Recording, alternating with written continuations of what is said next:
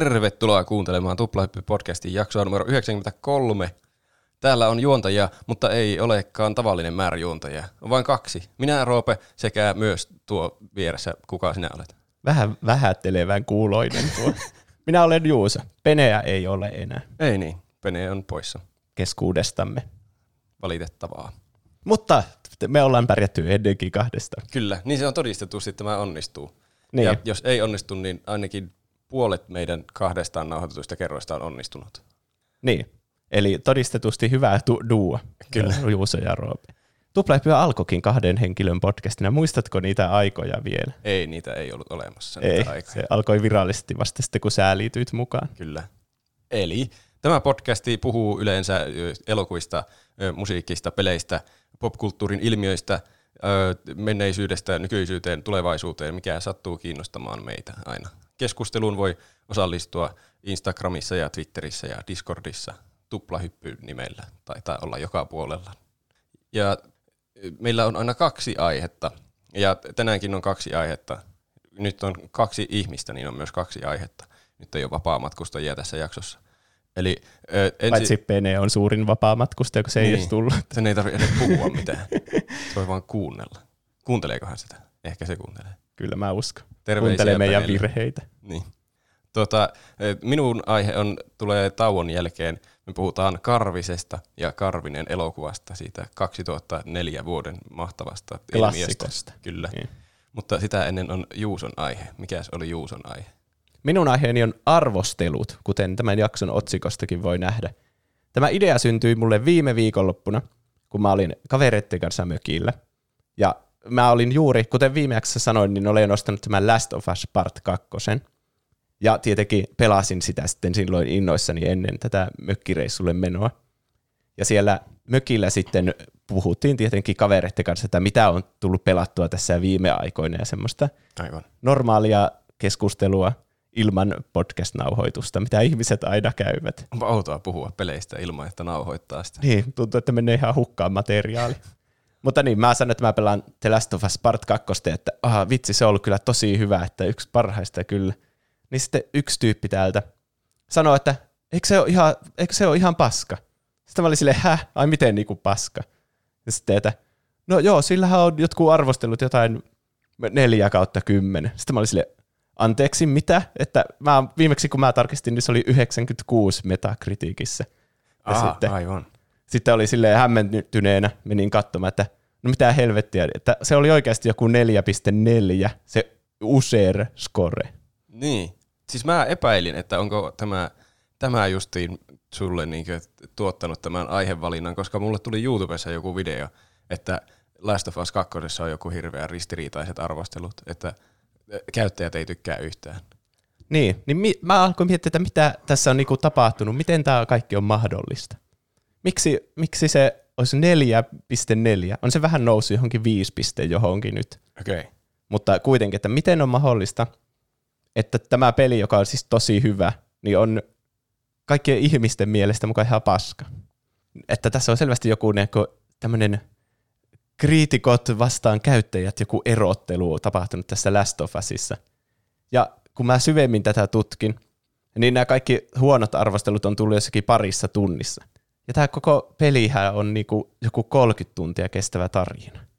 Ai parissa tunnissa siitä, kun se on ilmestynyt. Niin, Aa. että nyt on kyllä jotain hämminkiä. Niin mä laitoin viikon kysymyksen tähän liittyen, että kummilla on enemmän painoarvoa peli- ja leffavalinnoissasi, kriitikoiden arvosteluilla vai käyttäjäarvosteluilla. Ja nyt tässä niinku on selvästi heti tämmöiset lähtökohdat, että mä oon luottanut noihin kriitikkojen arvosteluun ja ostanut innoissani tämän pelin. Tietenkin myös pelannut sen ekaan osan, joka on tosi hyvä. Niin, aivan. Niin. Ja siitäkin, niin kuin, että miten on mahdollista, että se eka osa on kuitenkin kaikkien rakastama, ja varmasti silläkin on tosi hyvä metascore, tai se käyttäjien arvostelu. Niin mäkin olen käsittänyt, että se on kaikkien mielestä hyvä peli. Miten voi omena pudota puusta niin kauas, että yhtäkkiä ollaan jossakin neljä piste jossakin arvosteluissa? Niin. Ja vaan käyttäjien mielestä. Niin. Ja kriitikot on kuitenkin sellaisia, jotka ammatiksi pelaa näitä pelejä. Mm. Pelaako kriitikot aina niinkö koko pelin? No siis eihän ole mitään sellaista lakia, että olisi pakko pelata koko peli. mutta mm. yleensä niin ne saa pelin kuitenkin etukäteen. Niin kuin Last of Us on saanut varmaan monta viikkoa etukäteen, että on kunnolla aikaa sitten pureskella sitä ja kirjoittaa sitä arvostelua. Niin. Ja sitten on se päivämäärä, joku embargo, milloin saa julkaista ne arvostelut. Yleensä tämmöisillä hyvillä peleillä se on ennen sitä pelin julkaisua, että kaikki on silleen hirveän hypeissään niin kuin siitä julkaisusta. Että. Mm. Niin kuin tämän Last of Usinkin kanssa, että tuli hirveän hyvät arvostelut sitten näiltä kriitikoilta, mutta sitten käyttäjäarvostelut heti veti sen alaspäin. Ja jotenkin keskustelu on ollut Last of Us Part 2 ympärillä hirveän negatiivista. Voiko se johtua siitä, että siellä tuli liian iso hype sitten? Kun kriitikotkin tykkäsi niin kovasti siitä, niin sitten se ei ollutkaan niin mahtava kuin joku oli mielessään sen kuvitellut. No sitä mäkin mietin, mutta hei, olkaa nyt realistisia, että 4.4 tai Niin. jotain, 5. jotain. Mä tarkistin itse asiassa, niin kun mä yritin miettiä, että mikä on niin paskapeli, mikä tulee ekana mieleen, että mä voin sille vertailla näitä käyttäjäarvosteluja. Mulla tuli ekana mieleen Harry Potter ja viisasten kivi Pleikkari ykkösellä. Se on paskapeli. No siis, no kun, että miten nuo käyttäjäarvostelut oikein niin kuin, johonkin olisi pitää niin kuin verrata vähän, niin kuin, Niin. onko tämä nyt hyvä vai huono. Kyllä. No paljon veikkaat, että tämä oli Harry Potter ja viisasten kivi Pleikka ykkösellä. Ai, tuo on kyllä paha. Sillä voi olla kaikki, kaikki, kaikki niin tykkää vaan Harry Potterista, niin sitten ne on tykännyt siitä pelistäkin. Mä sanon, että se on 6,8. Se oli 7,5. Se oli enemmän kuin mitä mä veikkasin. Niin, Tuo on kyllä aika hyvä arvio. niin. Ja niin kuin, kuka ihminen maailmassa voisi sanoa, että se on parempi peli kuin The Last of Us Part 2? Sitten, tämä, Mä en ole pelannut kumpaakaan. niin, niin.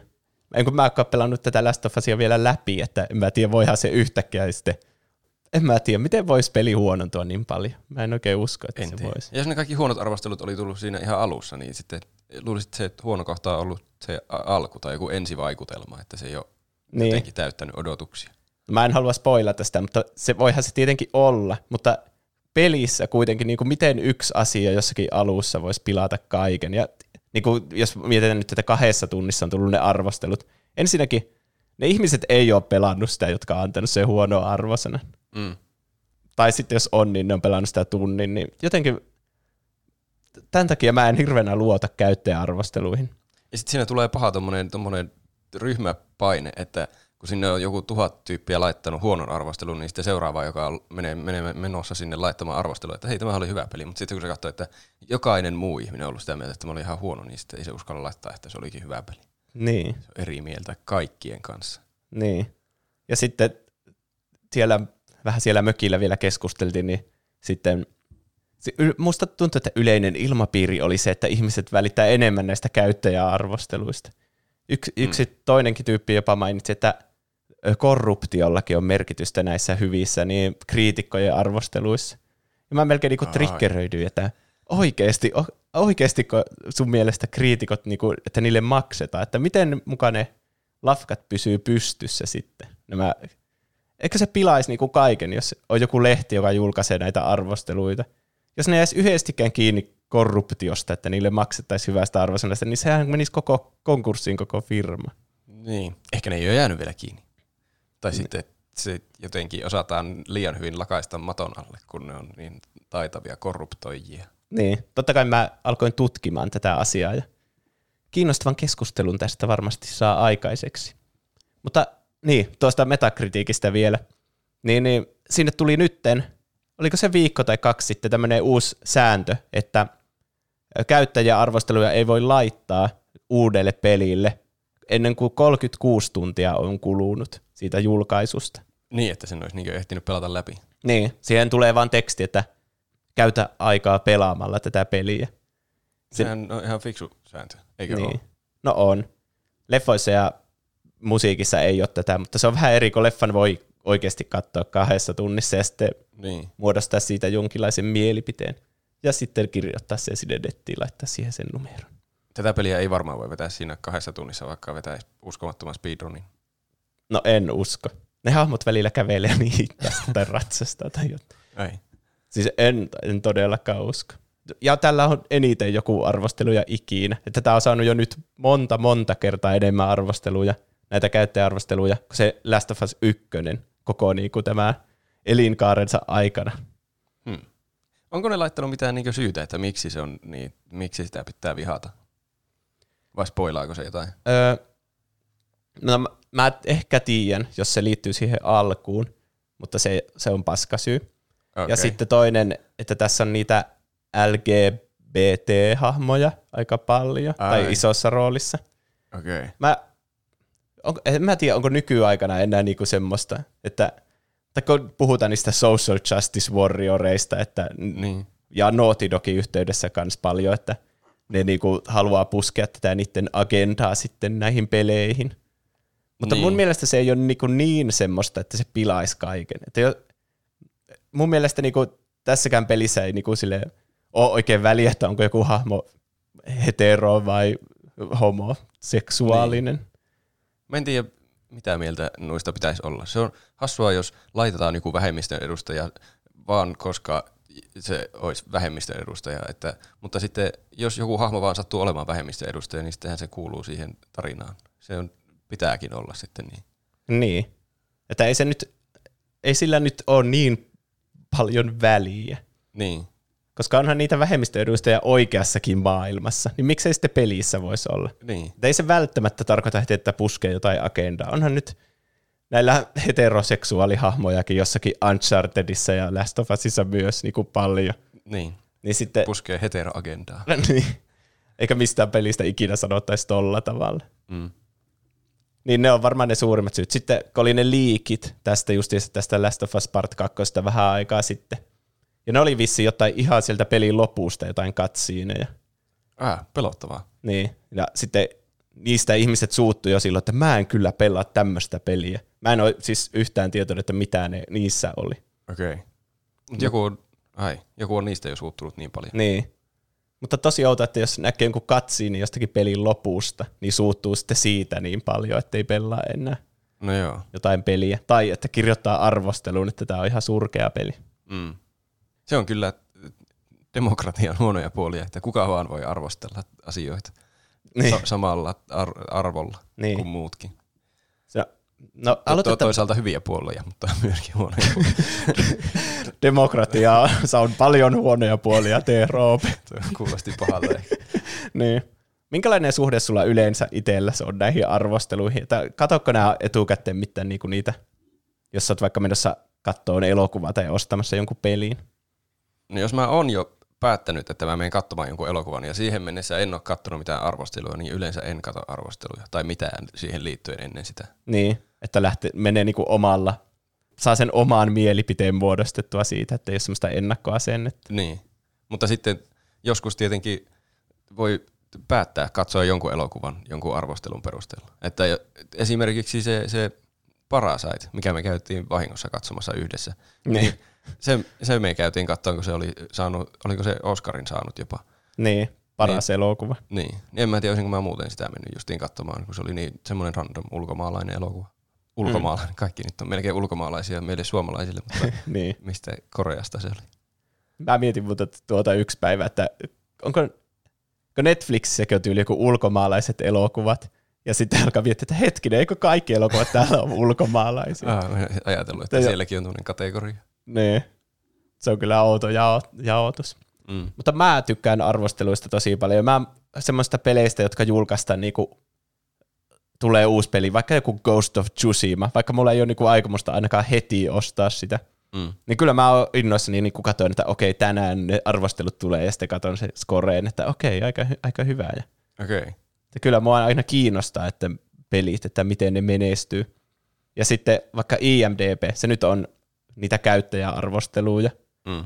niin se, sekin on ollut semmoinen, niin kuin, mikä on leffavalinnoissa aina auttanut tosi paljon, No joo. että jos ei yhtään tiedä jostakin elokuvasta. Tai sitten silloin, kun kiinnostuu elokuvista vaikka lukioaikana sille, että haluaa katsoa niitä kaikkia klassikoita, niin kyllä siitä vaikka top 250 listasta oli paljon hyötyä, että käy sitä läpi, että okei, Shawshank Redemption, tämä on ilmeisesti maailman paras elokuva, tämä on Niin. nähtävä.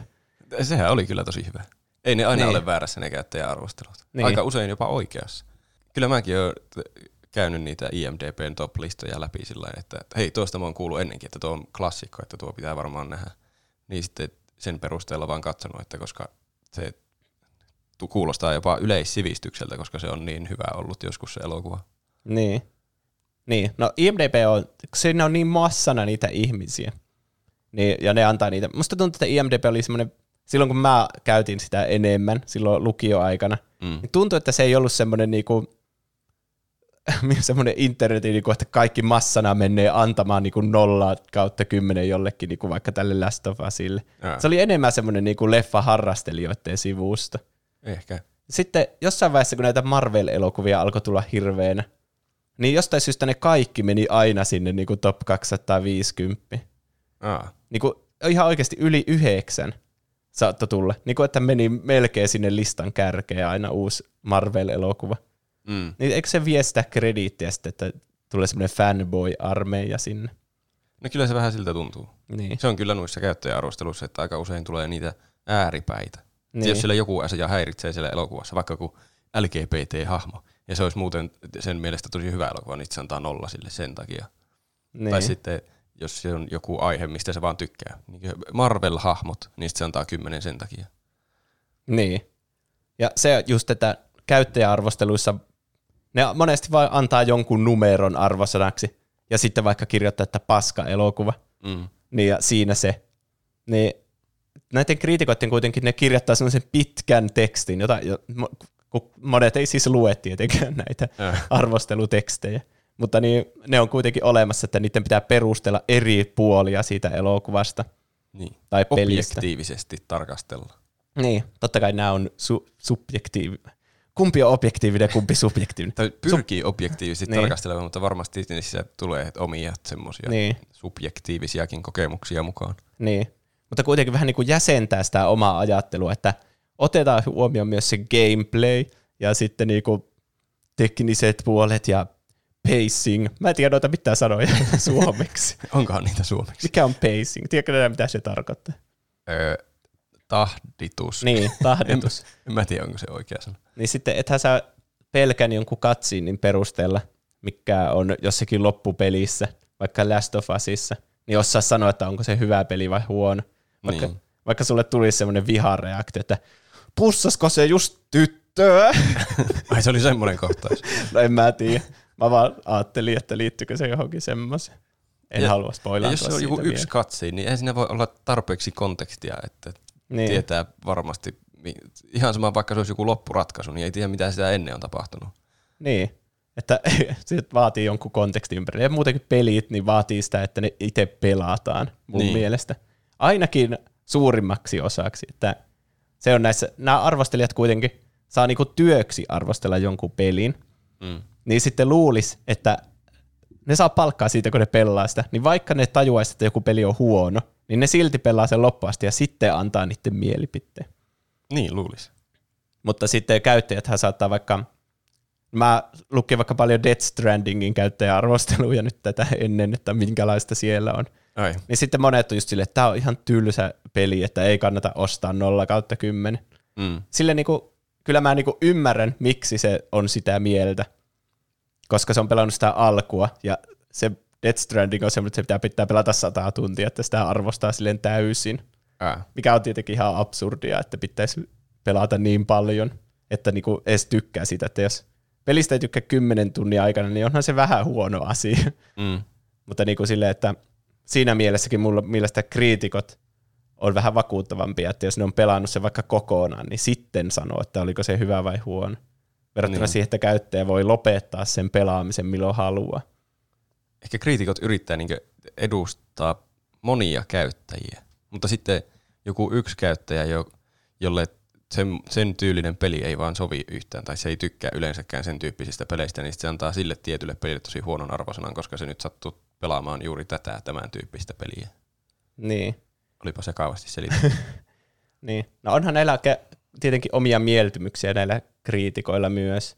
Ja sen Mm. takia varmaan pitää myös miettiä, että kuka se kriitikko on. niin, Vähän totta. niin. Ja vaikka lukea se teksti, että okei, se arvosteli nyt vaikka, vaikka Last of Us Part 2, niin kyllähän siihen vaikuttaa, että onko sä pelannut se ykkösen vai et. Ja niin kuin jos on joku, pit, tai joku spesifinen lajityyppi, että jos on vaikka joku tappelupeli, joka tulee, Mm. Niin, ja sitten mun vaikka pitäisi arvostella se, ja mä en tiedä yhtään tappelupeleistä, niin mitä mä sanoisin, että no olihan se ihan hyvä. Niin. Siinä voi painaa nappeja ja sitten tehdä komboja ja hakata vastustajia. Se oli mukavaa se tappelu. Niin, mutta niin se voisi aika huono se mun mielipide tai sille niin kuin epävakuuttava, jos mä en ole pelannut paljon tappelupelejä. Mulla on tuommoinen olo vähän kaikissa peleissä. Tai siis, että peleissä mä justiin katon arvosteluja paljon enemmän kuin elokuvissa. Että mä niin alan päättää, mitä peliä mä pelaisin.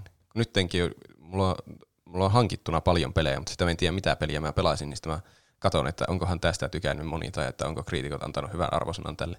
Niin. niin sitten jos se on hyvä, niin sitten mä pelaan mieluummin sitä peliä kuin jotakin, mille on annettu vain huonoja arvosanoja. Se kuulostaa tai tuntuu omasta mielestä järkevämmälle ajankäytölle pelata hyvää peliä. Niinhän se menee.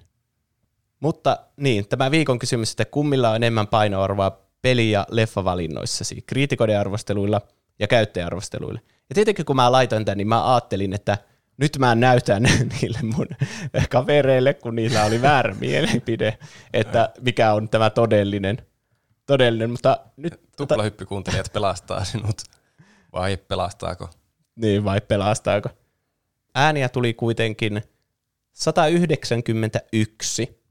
Se oli taas kyllä monta ääntä. Niin, eli ollaan niinku tieteellisesti, niinku, meillä on hyvä tieteellinen pohja tässä. Kyllä. Me voidaan sanoa nyt hyvällä luottamuksella ja varmuudella, että kumpi on niinku ihmisten mielestä tärkeämpää tässä kriitikoiden arvostelut vai käyttäjäarvostelut. Näin on. No kumpi oli? No, Mä ehkä aavistan tuosta alustuksesta. Tämä oli siis ihan vaikea mulle seurata, tai siis liiku sille turhauttava. Henkisesti. Henkisesti. Koska kriitikoiden arvosteluilla oli enemmän painoarvoa vain 16 prosentille. Ja käyttäjäarvosteluilla 84 prosentille. Ne oli tärkeämpi. Se on kyllä aika iso ero. Niin. En odottanut noin iso eroa. Mä, mä olin niinku ihan varma, että kriitikot veistän. Mutta nyt, kun mm. ne kääntyi noin päälaelle. Niin. Kai, siis vissiin käyttäjäarvostelut on ihmisille tärkeitä. On ne minullekin kyllä tärkeitä. Kyllä mä monesti katson. Vaikka, vaikka Steam on hyvä esimerkki. Että sieltä jos katsoo jotakin peliä, niin siinä heti tulee katsottua ne arvostelut, että onko tämä ihmisten mielestä joku ylivoimaisen hyvä tämä peli vai miten ne menee ne. Niin. Steamissa on se, siellä ei niinku numeroa, mutta siinä on joku semmoinen teksti, että tämä on todella hyvin positiivisesti arvostella. Niin. Tai sitten hyvin positiivisesti. Siinä ei oikein, siinä ei, ainakaan mä en tiedä sitä tarkkaan, niinku, että mitkä on ne eri tasot siinä. En, en mäkään. Se on vähän niin kuin joku kouluarvosana, että erinomainen, kiitettävä, hyvä. Että ne on vaan semmoisia termejä ja sitten sun pitää niinku ajatella, että okei, varmaan kiitettävä on jollakin tavalla parempi kuin hyvä. Se ylivoimainen on ollut kyllä mun mielestä aika hyvä. Divinity taisi olla ainakin ylivoimaisen suosittu. Ei kun mä en muista sitä toista sanaa. Ylivoimaisen joku se on. Joku ylivoimainen. Ylivoimaisen ylivoimainen. Aivan voittamaton peli. Niin, tätä parempaa 10. ei voi olla. Steamissa on kyllä se hyvä, että siellä, vaikka ne on käyttäjäarvosteluja, niin siellä sitten siellä alempana voi lukea niitä arvosteluja, niin siellä välillä tulee ihan semmoisia asiallisiakin arvosteluja. Että niin. Kun siellähän pystyy äänestämään niitä, että oliko tämä arvostelu hyödyllinen, niin, niin. sitten jos moni on äänestänyt, että tämä oli hyvä arvostelu, niin siitä tulee melkein kuin kriitikon arvostelu. Niin, no tuo on kyllä hyvä, että voi niinku pureutua sinne, että mik, miksi tämä oli hyvä tai huono. Niin. Koska muuten voi käydä sille, että on vaan massa ihmisiä, niin kuin vaikka Last of Usissa, jotka antaa nolla kautta kymmenen mm. ilman niin kuin semmoista järkevää pohjaa siinä omalla mielipiteellä. Luetaanpa vähän näitä kommentteja tästä asiasta. No luetaan. Munapollo laittaa peleissä kriitikkoarvostelut, elokuvissa käyttäjäarvostelut. Pelien käyttäjäarvostelut ovat pääasiassa täyttä roskaa, kun arviointihaarukka on yleensä esimerkiksi metakritiikin osalta 10 asteikko joko 0 tai 10. Nolla-arvosanat muodostuvat yleensä äänekkäästä vastarinnasta, jonka käyttäjäryhmä ei ole pitänyt jostain asiasta X kyseisessä pelissä, ja antavat siksi arvosanaksi jostain syystä nolla, vaikka, peli, vaikka harva peli on kuitenkaan nollan arvoinen. Elokuvien arvosteluissa vituttaa enemmän se, että monista elokuvista huomaa, että nyt ollaan hakemassa jotain Oscar-palkintoa, eikä olla tekemässä taiteellista tuotosta, joka olisi oikeasti viihdyttävä. Eli vähän niin kuin tuo Last of Usin kanssa – Mm. Että joku yksi asia ärsyttää siinä pelissä, vaikka ei olisi niinku itse vaikka pelannut sitä, niin tulee semmoinen armeija niitä nolla ääniä. Niin. Mutta toisaalta, jos joku asia on paras omasta mielestä, niin sitten antaa kymppejäkin helposti. Kyllä. Niin, että se on niinku taistelu niiden nollien ja kymppien välillä. Ja sekin voi olla, miksi Last of Us on saanut niin paljon niitä ääniä, että kun on tämä nolla-armeija, niin tulee vastaan se kymppi-armeija, joka yrittää tasoittaa se. Ja ehkä se selittää, miksi se arv- lopullinen arvosana on siinä viiden kohdalla sitten Jaa. suunnilleen. Niin, totta. Sehän, niin, jos on antanut, kaikki antaa vain nollaa, niin varmaan sitten joka haluaa, että, tai on sitä mieltä, että tämä peli ei ole oikeasti tämä joku 2.7 arvoinen, niin sitten antaa 10 mieluummin kuin sen oikean arvosanan, vaikka 8.7, mitä se oikeasti ajattelee, että se olisi. Niin. Niin. Että se nousisi sinne lähemmäs sitä oikeaa. Niin, totta. Koska kaikki ajattelee sitä, että pitää nostaa sitä arvosanaa siihen, mihin haluaa sen. Niin. Niin. Sen takia mä tykkään siitä Rotten Tomatoes siitä sivusta. Se on niinku elokuva-arvosteluille, Mm. jossa kaikki arvostelut on vain joko positiivisia tai negatiivisia. Ja sitten niistä lasketaan prosentti, että oliko se niinku montako prosenttia positiivista ja montako prosenttia negatiivista. Niin. Se on kyllä aika selkeä. Mutta, mutta myös vähän epäselkeä. Missä menee positiivisen ja negatiivisen raja? Niin, no joo, että jos katsoo jonkun elokuvan, niin jos se oli omasta mielestä vaikka 6 kautta 10, niin eikö se silloin ollut aika positiivinen sitten? Niin. Ja siellä menestyy sitten semmoiset elokuvat, jotka on vaikka vähän semmoisia normaaleja. Niin. Semmoisia, että ei ollut hyvä eikä huono. Semmoinen viihdyttävä. Niin, niin kuin joku Fast and Furious. Mm. Paljonkohan sillä on Ihan Rotten. Tomatoesissa? En, En ole ikinä kattonut. Ehkä sillä on joku kaksi, että meiltä menee kaikki pohja tälle argumentille. Niin. Mutta niin kans tuo, että leffa-arvosteluissa kriitikot sitten, niin monesti ne hyvin arvostelut leffat on niitä Oscar-palkintojen tavoittelijoita. Mutta mä oon kyllä huomannut, että ne on myös tosi hyviä. Ne, Niin va- ne vaatii sen kannustuksen, että ne tulisi katottua, mm. että niillä olisi myös hyvät arvostelut. Kyllä aika usein Oscarin saa joku hyväkin elokuva. Niin. Ne on aina jotain kolmen tunnin hullu pitkiä semmoisia draama-elokuvia, ne jotka on hyvin arvosteltuja elokuvia kriitikkojen mielestä. Mm. Mutta sitten kun semmoisen oikeasti katsoo, niin kyllä ne myös on hyviä mun, munkin mielestä. Niin. Se vaan on vähän niin kuin ulkokuori vaikuttaa semmoiselta tylsältä. Niitä on vaikea alkaa katsomaan semmoisia Niin. taideelokuvia. Se, semmoisessa mun mielestä on hyödyllisiä ne kriitikkojenkin arvostelut. Kassi Aksu laittaa, käyttäjäarvostelut usein kertoo enemmän, onko leffa kautta peli hyvä, koska kriitikot yleensä arvostaa enemmän semmoisia juttuja, jotka ei ole mulle niin tärkeitä. Mitäköhän juttuja. Niin, en mä tiedä. Koska kyllä kriitikot aika yleiskattavasti yleensä yrittää sen Mm. arvostella. Mutta toisaalta onhan niinku semmoisia mieltymyksiä, että vaikka tykkää jostakin vaikka Kingdom Hearts-peleistä, niin ne on varmaan aika huonosti arvosteltuja ne osa niistä spin-offeista, mm. mutta sitten itselle ne on vaikka lemppareita. Niin. Eikä siinä nyt paljon ole kriitikoiden ja arvosanalla väliä. Ja varmaan ne fanit on sitten käynyt äänestämässä sinne niin niitä käyttäjäarvosteluita, että tämä on osa mun lapsuutta vaikka. Mm. Huisgu laittaa, yleensä kriitikot sanoo huon, yleensä mitkä kriitikot sanoo huonoiksi on hyviä. Hmm. en tiedä, voinko allekirjoittaa tuota. Mulla tulee mieleen se Batman v Superman, kun se sai tosi huonot arvostelut, mutta mun mielestä se oli hyvä. Kyllähän me tykättiin siitä oikein kovasti silloin, kun käy- käytiin Niin. katsomassa. Se on vaan vähän kummallinen. Tai silleen, että kyllä mä ymmärrän, miksi se kriitikkojen mielestä on huono. Mm. Mutta tuossa nyt mennään taas siihen, että, on, että voiko joku asia olla sille objektiivisesti huono vai hyvä. Että kun Niin. tekee kaikki asiat, mitä kriitikot ei tykkää, niin siitä saattaa kuitenkin tulla semmoinen hyvä lopputulos, niin kuin semmoinen viihdyttävä. Niin. Tuo on kyllä aivan mahdotonta miettiä arvostelua yleensäkin. Niin se pitäisi se arvostelija olla täysin sinä, että siitä saisi semmoisen sulle sopivan arvostelun. Niin. Pitäisi olla niin kuin Black Mirrorissa se, missä niitä tietoisuuksia kopioidaan päästä ja otetaan sitten ulos se ihme keksi.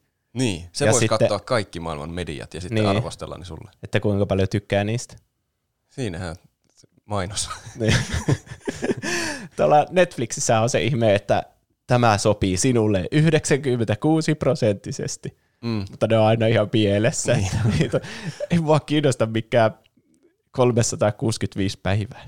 Ja sitten jos joku katsoo sun akkoontilla jonkun random jutun, niin sitten se ehdottelee aivan mitä sattuu sen jälkeen. Ne. Forest Hill laittaa. Asia vaihtelee. Toisinaan tuntuu loogisemmalta lukea kriitikoiden arvosteluja, sillä monesti voi olettaa, että heidän mielipiteensä ovat objektiivisia, toisin kuin käyttäjäarvostelut. Usein siis on sellainen tilanne, jossa käyttäjä huomaa negatiivisia arvosteluita ja hyppää bandwagoniin. Mutta sitten taas toisinaan käyttäjäarvostelut ovat itseään läheisempiä, sillä kriitikot arvostelevat peliä eri osa-alueittain ja kokonaisuutena. Tällainen voi olla monesti itseni kaltaiselle pelaajalle toissijaista, vaan enemmän kiinnostaa se itse kokemus. Hmm. Niin, sehän siinä tulee käyttäjäarvostelussa kyllä, kun monet on antanut huonon tai hyvän, niin sitten tulee automaattisesti itsellekin semmoinen mielipide, vaikka olisi ollut eri mieltä vaikka elokuvan katsottua, että no oli se ihan hyvä, mutta sitten jos kaikki on jossain netissä sanonut, että tämä oli aivan hirveä, niin sitten alkaa omaa mielipide helposti mennä, että no ehkä se ei ollutkaan niin hyvä kuin mä luulin. Ja sitten... Niin. Se olisi jännä käydä jossakin vaihtoehtoisessa todellisuudessa, jossa kaikkia huonoja elokuvia arvostetaan paljon ja kaikkia hyviä elokuvia ei. Ja sitten jos vaikka Citizen Kane sanottaisiin, että tämä on maailman paski elokuva, että ei kannata katsoa ihan tylsä bullshit-elokuva, ja sitten itse katsoo sen, niin osaisiko sitä arvostaa samalla lailla kuin tässä meidän todellisuudessa, missä se on niinku yksi semmoinen elokuvien merkkipaalu, tärkein, paras elokuva. Ja sitten mäkin varmaan annan sille yhdeksän IMDbstä, tosi hyvä. Mm. Mutta osaisinko mä arvostaa sitä niinku ilman sitä, että kaikki tietää jo, että se on niin hyvä. Mä veikkaan, että et. Niin, en mä ole elokuvakriitikko. niin.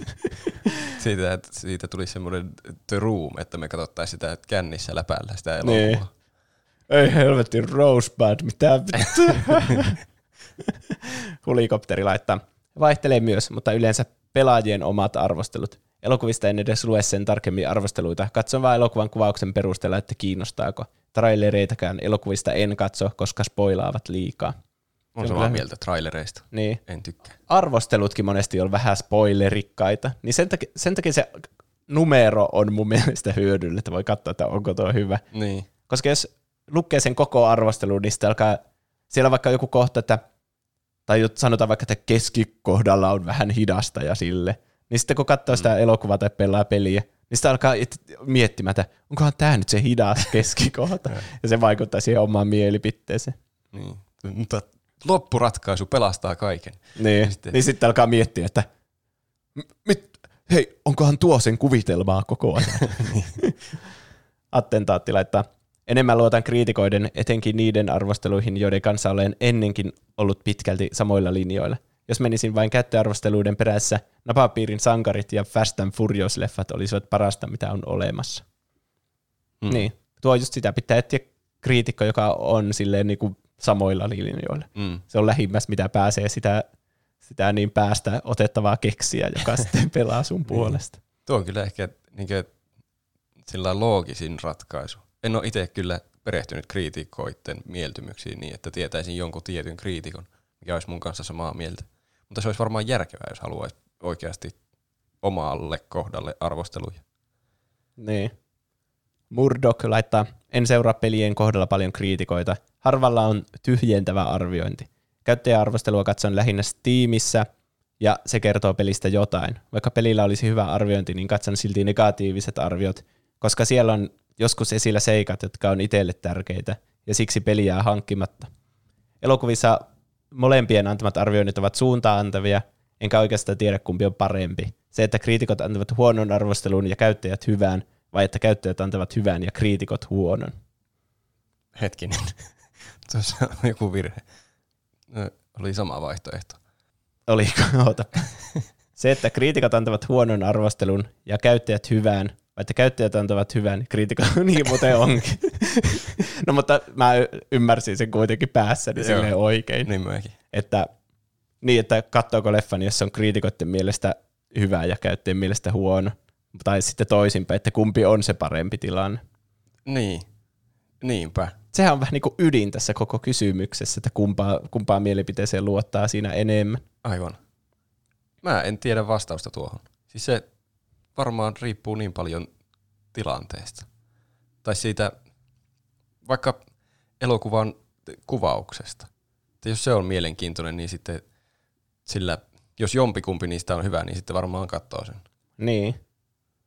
Kyllä siinä aina jotain perää on, jos käyttäjät tykkää jostakin tai sitten kriitikot tykkää jostakin. Niin. Eihän sitä itse etukäteen voi tietää, että kumman puolelle siinä asettuu. Santeri MM laittaa, luotan enemmän kriitikoiden arvosteluihin, koska käyttäjät takertuvat monesti pikkujuttuihin ja arvostelevat arvosanalla nolla tai kymmenen. En lue paljon sanallisia arvosteluja, jotta vältyn spoilereilta. Ystävien suosituksella on kaikista huolimatta eniten painoarvoa. Niin, tuo on kyllä hyvä. Se on kyllä hyvä Ystävät on juuri niitä, jotka osaa kertoa sen, että onko joku hyvä vai huono, ja sitten vähän perustella sitä, ja sitten olla myös spoilaamatta sitä. Niin, toivottavasti. Niin. Ja toivottavasti me tehdään myös sitä samaa, kun me suositellaan jotain asioita. Niin, totta. Mr. Phoenix laittaa peleissä yleensä kriitikot ja elokuvissa käyttäjäarvostelut, koska peleissä käyttäjäarvostelut on täyttä roskaa käytännössä aina. Ja sitten leffoissa käyttäjä. Hmm. Niin. Mulla on täällä pari esimerkkiä, jos mä ehdin vielä niitä lukea, niin noista käyttä- näistä peli- ja elokuvakäyttäjäarvosteluista, jotka oli mun mielestä hauskoja. No, lue ihmeessä. Mutta ensin luetaan loput viikon kysymyksen vastaukset. Ah, okei. Okay. Kriitikot katsovat elokuvissa usein eri asioita, mihin itse kiinnitän huomiota. Muutenkin teen monet leffavalinnat muiden suosituksista, joten käyttäjäarvostelut merkkaavat huomattavasti enemmän. Sitten oli tämmöinen mielenkiintoinen kysymys, että kumpia tubettajat, bloggaajat ja podcastajat on? Tekin kun olette podeissa pelejä ja leffoja suositelleet, niin oletteko kriitikoita, pelaajia vai käyttäjiä? Kiitos hauskasta podcastista. No sepä se. Ei me kyllä kriitikoita voida olla. Joo, kiitos kiitoksesta. Niin. Mä sanoisin, että me ollaan käyttäjiä, jotka pyrkii perustelemaan asiat jotenkin. Niin. Me ei olla semmoisia, että me mihinkään armeijaan liityttäisiin, jotka antaa nollia pelkästään jollekin. Niin, Me ollaan semmoisia pohtivia käyttäjiä ehkä. ehkä. Ja ehkä myös semmoisia ystäviä, jotka suosittelee asioita. Ja mehän heitetään paljon läppää niistä numeroarvosanoista, että kuinka turhia ne on. Mm. Että me, sä keksit jonkun oman asteikon, että tämä on 64 kautta 87 ja se ei kerro oikeastaan mitään. niin se on vähän niin kuin meidän tapaa sanoa se, että se numero on yleensä aika turha, että me yritetään puhumalla kertoa, onko joku asia hyvä vai huono. Niin. Ja mikä siinä olisi hyvää? Niin, niin sit, se, siitähän niinku ihminen voi silleen, että okei, mä tykkään tuosta aspektista siinä asiassa, Niin. niin sitten siitä voi saada hyvän suosituksen sitten itselle. Että kaikki ei nyt, vaikka me sanottaisiin joku arvosana jollekin Prestigelle, että se on meidän mielestä 10 kautta 10, niin ei se nyt kaikille välttämättä ole. Että joku ei Niin. vaikka tykkää yhtään historiallisista elokuvista. Niin. Niin Että ei- on ne, mitä me perustellaan, mikä olisi tässä hyvää, niin ne on vaan, että mikä on meidän mielestä siinä hyvää. Eikä mekään olla aina samaa mieltä. Esimerkiksi Star Wars-jaksossa me oltiin Vähän. Hyvinkin eri mieltä jo joistakin osista. Niin. Niin kuin vaikka Pene sanoi, nyt me voidaan puhua Penestä. Paskaa penestä koko Sanoiko. Pene, että toisiksi paras on Rise of Skywalker? Ehkä, ehkä se sano, vai oliko se kolmanneksi? Siis se uusin. Niin, En muista kyllä. pitää kuunnella uudestaan se jakso, se on kyllä hyvä. Kriitikoihin en luota, koska korruptio. Käyttäjiin en, koska miten kävi esim. The Last of Us 2 kohdalla. Painoarvoa on kavereiden ja tuttujen suosituksilla ja totta kai teidän. Oi. Hyvä. Tai siis myös vastuuta tulee paljon. Tuossa me oltiin tuommoinen niin ihan oma kategoria.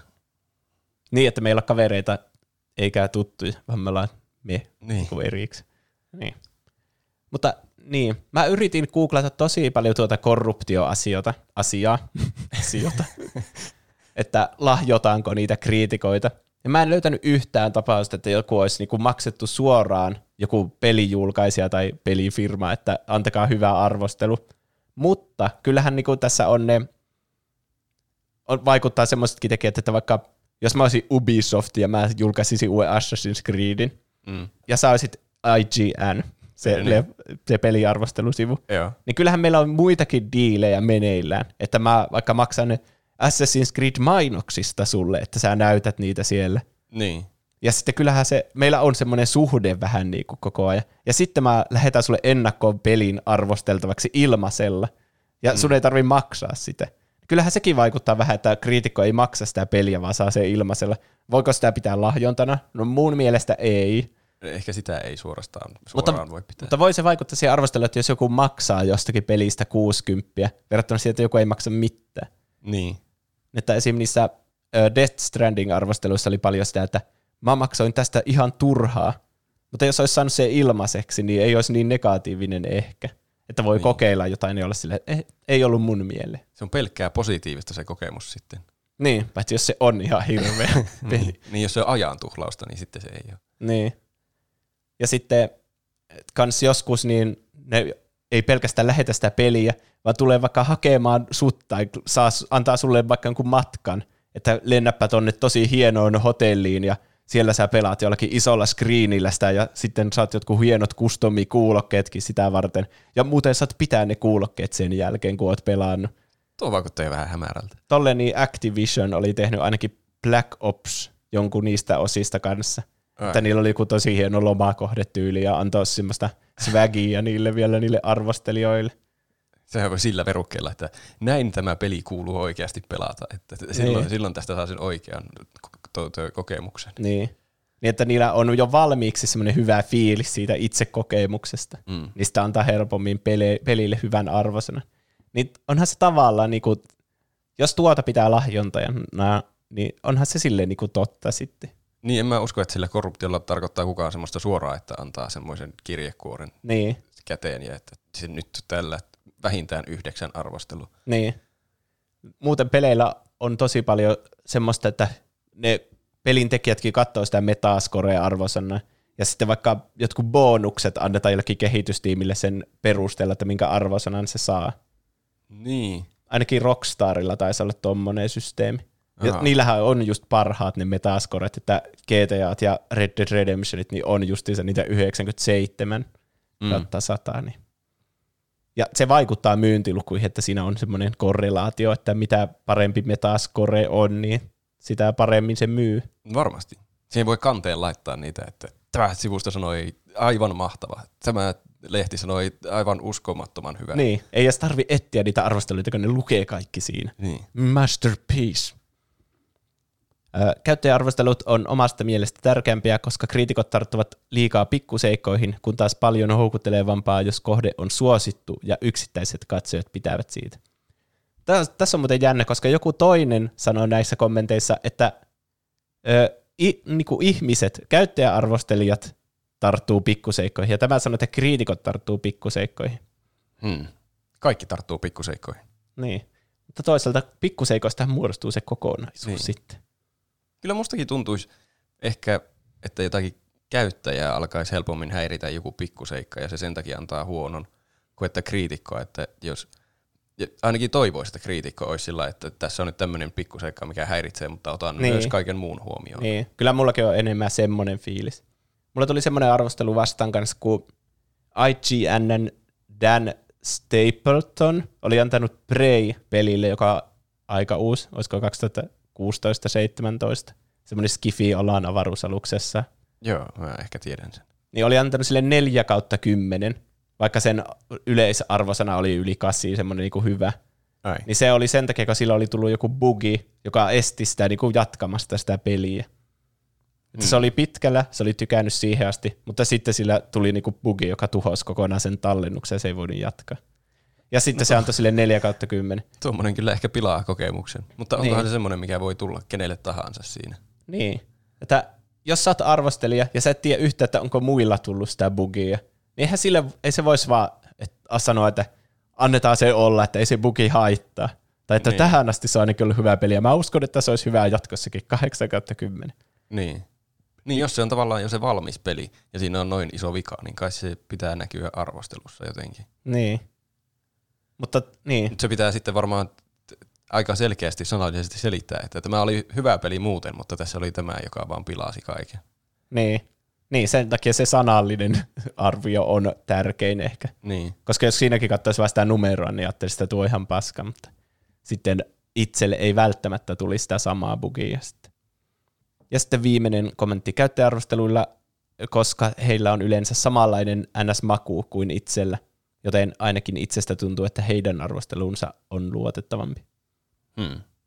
Niin, käyttäjässä, ne on niin anonyymejä. Ne on niin. niin semmoinen massa, joka päättää, onko joku hyvä vai huono. Mm. Eli niin kuin demokratia.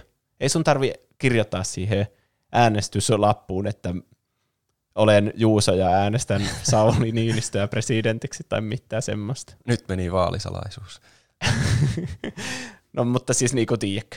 Niin, se on semmoinen kyllä. yleismielipide. Onhan se silläkin tietenkin arvoa, Mm. jos niinku ottaa kaikki muutkin näkökulmat huomioon. Sitten. Niin, se, senhän pitäisi ottaa koko kansan mielipide, niin se yhdistää yhdeksi mielipiteeksi. Niin. Mutta sitten kuitenkin ihmisiä on niin monenlaisia ja ka- kaikki tykkää jotenkin vähän eri peleistä, niin mitä sitten tapahtuu? Niin. Niin, siitä tulee semmoinen sekamelska arvosana.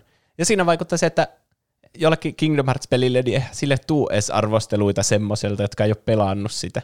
Koska Niin, se on niinku totta. semmoinen pienemmän profiilin peli. Että siinä on vaan se fanbase, joka antaa sen arvosanan. Mutta sitten vaikka Last of Us, niin kaikki ihmiset tietää sen. Ja Mm. siinä on just niitä, jotka ei edes pelannut sitä ja antaa sen arvosanan. niin. Ne kannattaa niinku vähän sitä kontekstia katsoa siinä arvosanassa varmasti Totta. mun mielestä kaikki saa tehdä kuitenkin miten haluaa, ja ilmeisesti mä oon eniten tässä väärässä. Niin kai. Ennen kuin sä sanot sun lopullisen mielipiteen, niin mä haluan lukea niin. Kun mä katsoin käyttäjäarvostelujen mukaan metakritiikistä, että mikä niiden mielestä on tämän vuoden paras peli, kun Last of Us on yksi huonoimmista.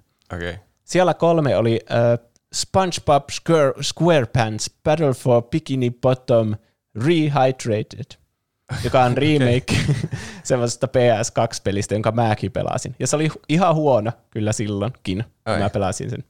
Siinä on paskat kontrollit ja se on Paavo Pesusieni hahmoja ja muistaakseni se oli vähän semmoinen buginen ja tylsä mies. Mutta sen arvosana oli 9.0 kautta 10 käyttäjien mielestä. Mikä sen arvosana oli kriitikoiden mielestä? Se oli joku 60, 68. Okei. Okay. Eli nyt tässä on niinku semmoinen tilanne, että ollaan ihan eri, eri sfääreissä näin. Niin. Ehkä, niin. Mitä jos kaikki vaan ajattelee, että se on hauska semmoista pelata läpäällä, koska se on Paavo Pesusieni peli. Ja jos se on ollut semmoinen niin se vähän vitsi jo silloin aikanaan, niin sitten se tulee uusi versio, niin se on mahtavaa. Niin, mutta tuokin, että ei pelkästään siihen käyttäjäarvosanaan sitten voi luottaa. Niin. Mä pureudun näihin vähän, että mitä täällä on näitä arvosanoja. Tosi monet näistä kymmenen, siis täällä on ihan hulluna, kaikki arvosanat vaan 10, 10, 10, 10, semmoinen armeija täällä kans niitä. Äh. Melkein kaikki näistä on venäjäksi. Mä en tiedä miten, niinku, ja nämä on myös arvosteltu tälle, että tässä vaan lukee joku venäjänkielinen lause ja sitten jos 100 kautta 100 piti tätä hyödyllisenä. Tulee vähän semmoinen meemifiilis myös tonkin perusteella. No joo. Mutta on täällä osa sitten englanniksi. Mäpä luen tästä jotte. Uh, Max Goo Just laittoi An excellent game about SpongeBob. They returned what had been lacking for the gaming industry for a long time, namely simplicity of gameplay, freedom of choice, and an excellent soundtrack. I advise, God, 10 out of 10, keep Spon- Bob Sponge. Okay. Ron Johnson laittoi, This game is everything I expected since I watched the trailer, a childhood classic remastered. The game it's very fun and I could spend hours playing it. Give this game a try if you never played it before, you won't regret it. Mm-hmm. Ja sitten Game Reviewer 96 laittoi Of some nostalgico that makes me wanna bust out my PS2 and relive all the fun games from the era. Thanks for this trip down memory lane. Tämä alkaa kuulostaa, että nostalgialla on suuri merkitys näissä. No joo, niin. Että tämä on vaan sitä, että ihmiset vaan antaa sen niinku kymmenen tai nolla. Niin. Mä haluaisin nähdä täältä semmoisen käyrän, että niinku nolla ja kymppi on varmaan kaikissa peleissä ne suosituimmat arvosanat. Mm. Että sitten niistä saa jonkun niin. Jos ne poistaa ne armeijat, jotka antaa nollia ja kymppiä, niin sitten voi ehkä saada jonkun järkevämmän. Se olisikin arvosanan. jännä semmoinen arvostelusivusto, missä ääripäät poistetaan, mutta sitä, Sitä ei kerrota. Niin, koska muutenhan sitten ne vaan vaihtaisi siihen Niin. vaikka ysiin. Tässä on myös J. Crispy, joka laittoi Just as fun as the original back on the PS2. Reminds me of a simpler time when I was younger. Major graphic update and really makes you feel like a sponge, you know. niin. Mutta sitten leffa, mikä oli tälle, että kriitikot tykkäs siitä, ja ö, fanit ei niin paljon, tai katsojat, niin oli tämä Star Wars The Last Jedi. Mä menin Ah. tänne Rotten Tomatoesiin katsomaan, että mitä täällä oikein tapahtuu. Koska täällä on 90 kriitikkojen arvosana. Se, se 90 prosenttia piti sitä niinku hyvään Kriitikoista. kriitikoista, ja sitten käyttäjistä vain 43 prosenttia. Hmm. Niin menin vähän tutkimatta, mitä nämä sanoo. Täälläkin annetaan tähti, mutta sitten se lasketaan tuossa prosentissa vaan hyvänä vai huonona. Okei. Okay. Tämä Crypto E antoi puolikkaan tähden ja kirjoitti Worst movie of the entire series. Star Wars universe is unrecognizable at this point. Sitten Sergei L. laittoi Very bad movie. These are not Star Wars. Ja Rico V. laittoi I have seen this movie one time. That's not a good thing. Ja Lahav L. laittoi The 19% rating is insane. It is the worst Star Wars film you will ever see. Eli niin kuin vaikka noita tutkii noita arvosteluita, niin ne on aika semmoisia pintapuolisia, että ne vaan kertoo siinä, että tämä oli maailman huonoin elokuva. Joo, eihän tuo kovin syvälle kyllä mennyt Mutta aika harva perustelee, että miksi tämä on hyvä tai miksi tämä on huono. Mm. Ja noissa vaikuttaa tosi paljon se, että minkälainen niillä on itse suhde siihen niin kuin sarjaan. Tai niin kuin tuossa Paavo Pesusienesta, kaikkihan on kattonut Paavo Pesusientä. Mm. Ja sitten varsinkin ne, jotka on pelannut sitä Pleikka 2 versiota, niin varmasti niillä tulee nostalgiat siitä pintaan. Niin. Mutta sitten siinä vähän niin kuin unohtuu se itse peli, että mitä siinä pelaat, että onko se oikeasti niin kuin hyvä vai huono. Ää. Mutta luulisin, että Star Warsistakin tulee semmoinen, että on nähnyt Star Warsia ja ne on tärkeitä ja sitten tulee Star Wars-elokuva, niin siitä olisi innoissaan. Mutta sitten se tuottaakin pettymyksen. Tai niin. se on tuottanut joillekin pettymyksen ja sitten kun ne on tarpeeksi äänekkäitä pettymyksessään, niin sitten se on kaikille pettymys. Tuo, niin, no tässä on varmaan se ongelma, että tuo Paavo Pesusieni oli niinku uskollinen sille alkuperäiselle ja teki saman pelin. No joo, Ja Star Warshan kävi siinä Force, Awa- Force Awakensissa sille, että ihmiset tykkäsivät siitä tosi paljon niin yleispopulaatio. Käyttäjäarvostelut oli positiivisia, niin. koska se oli täsmälleen sama kuin se episodi nelo, nelonen. Niin, mi- miksi vai vaihtaa, jos ei ole rikki? Niin. Mutta sitten tuo Last Jedi, kaikki käyttäjäarvostelut vihaa sitä aina, koska se ei ole niin uskollinen sille alkuperäiselle trilogialle tai koko Star Wars-saagalle. Mm. Että esimerkiksi vaihdetaan vähän sille, että joku on sankari. Mä en ole spoilata sitä, vaikka kaikki on nähnyt. Niin. Tai joku hahmo on ollut sankarillinen, mutta sitten yhtäkkiä se ei olekaan sankarillinen, niin mitä? Vaikka mm. sen pitäisi olla jatkoa sille tarinalle, ja eihän kukaan tiedä, miten se tarinan kuuluu mennä. Niin. Niin eikö se sitten uusi ohjaaja ja käsikirjoittaja saa päättää, että miten se siitä jatkuu? Se, en tiedä. Se ei jotenkin tunnu sitten ihmisistä enää niin Star Warsilta, kun se on yhtäkkiä erilainen. Niin. Mutta se on kyllä vähän jännä, että sitä ohjaajaa niin vaihdetaan kesken kaiken. Ja vielä monta kertaa sen niin trilogian aikana. Niin, se, vaihdetaan se, ja vaihdetaan takaisin. Niin, se vähän vei siltä jotain. Niin. Mutta niin, tosta näkee ehkä sen, että kriitikot katsoo vähän eri asioita kyllä peleissä ja elokuvissa kuin käyttäjät. Mm. Että mä ymmärrän nyt niin kuin tämän keskustelun perusteella voin ymmärtää tuon näkökulman, että käyttäjäarvostelut on joissakin tapauksissa myös hyödyllisiä. Mutta mä oon enemmän kriitikoiden kannalla, koska ne etsii semmoista uutta ja jotain, joka mullistaa kaiken. Mm. Niin kuin vaikka Last of Us kehutaan siitä, että se niin kuin on mullistava peli ja ajaa, vaikka se nyt, jotkut voi pitää sitä social justice warrior meininkinä, mutta ainakin ne eri pelien osa-alueissa niin yrittää edistää sitä pelialaa. Niin. Niin sitten niin kuin sitä osataan arvostaa, nämä kriitikot osaa arvostaa sitä. Mutta sitten vaikka tämä Ghost of Tsushima, joka sai tosi, se oli niin kuin se vuoden parhaiten arvosteltu käyttäjäarvosteluiden mukaan, Yeah. niin se, sitä kriitikot sanoivat, että tämä on niin kuin normaali open world-peli, niin kuin kaikki tähän asti. Se on vaan hyvin tehty normaali, ei mitenkään maata mullistava. Niin, Niin käyttäjäarvostelut yleensä tykkää semmoista varmasta hyvästä. kyllä. Ja Joo. sitten kriitikot enemmän semmo, etsii semmoista niinku uutta ja mullistavaa, niin kuin vaikka Last Jedi tai sitten The Niin. Last of Us Part 2. Tuo oli kyllä ihan hyvä tuommoinen niin konsensus, että jos käyttäjäarvioinneilla menee, niin jos ne on tosi hyvät arvostelut, niin se luultavasti on ainakin jollakin tapaa hyvä tuote. Niin. Mutta sitten kriitikot voi antaa jollekin semmoiselle oudommallekin asialle tosi hyvä, jos ne tykkää siitä.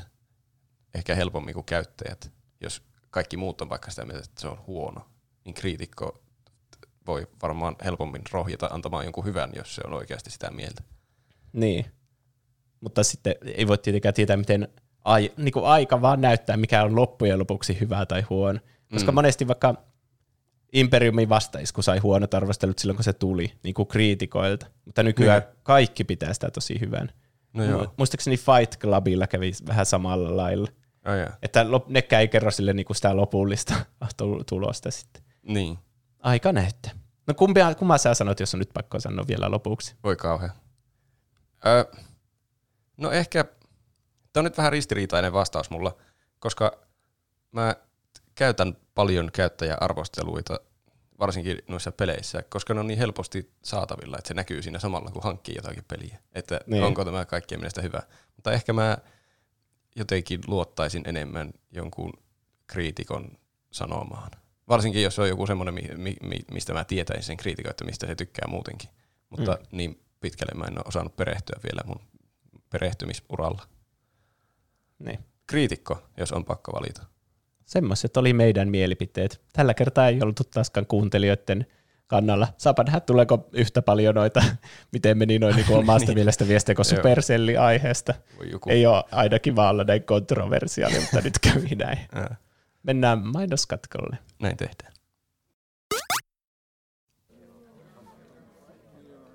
Hyvät naiset ja herrat, tervetuloa seuraamaan tieteen uusinta ja mullistavinta edistysaskelta. Me täällä Paskanmättäällä olemme kehittäneet rajoja rikkovan täysin objektiivisen arvostelu supertietokoneen, johon on syötetty ihmiskunnan kaikkien median alojen historia kokonaisuudessaan. Tietokone analysoi kaiken relevantin datan ja antaa poikkeuksetta mille tahansa tuotokselle täysin objektiivisesti todenmukaisen arvosanan. Katsotaanpa laitteen toimintaa käytännössä. Aloitetaanpa vaikka Star Wars The Last Jedi. The Last Jedi on oikeasti ihan hyvä valitukset on vaan fanipoikien itkua. Annan arvosanaksi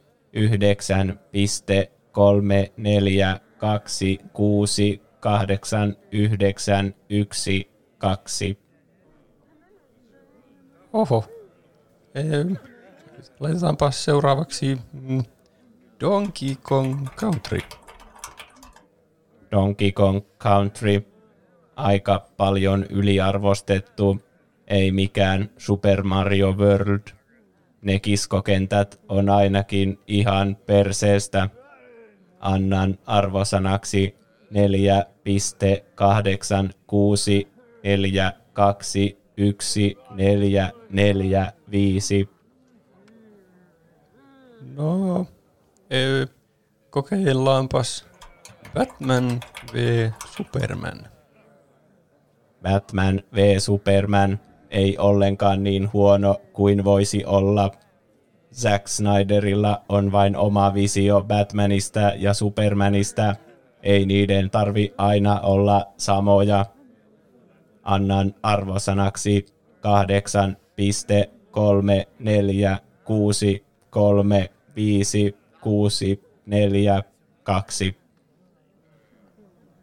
Mm.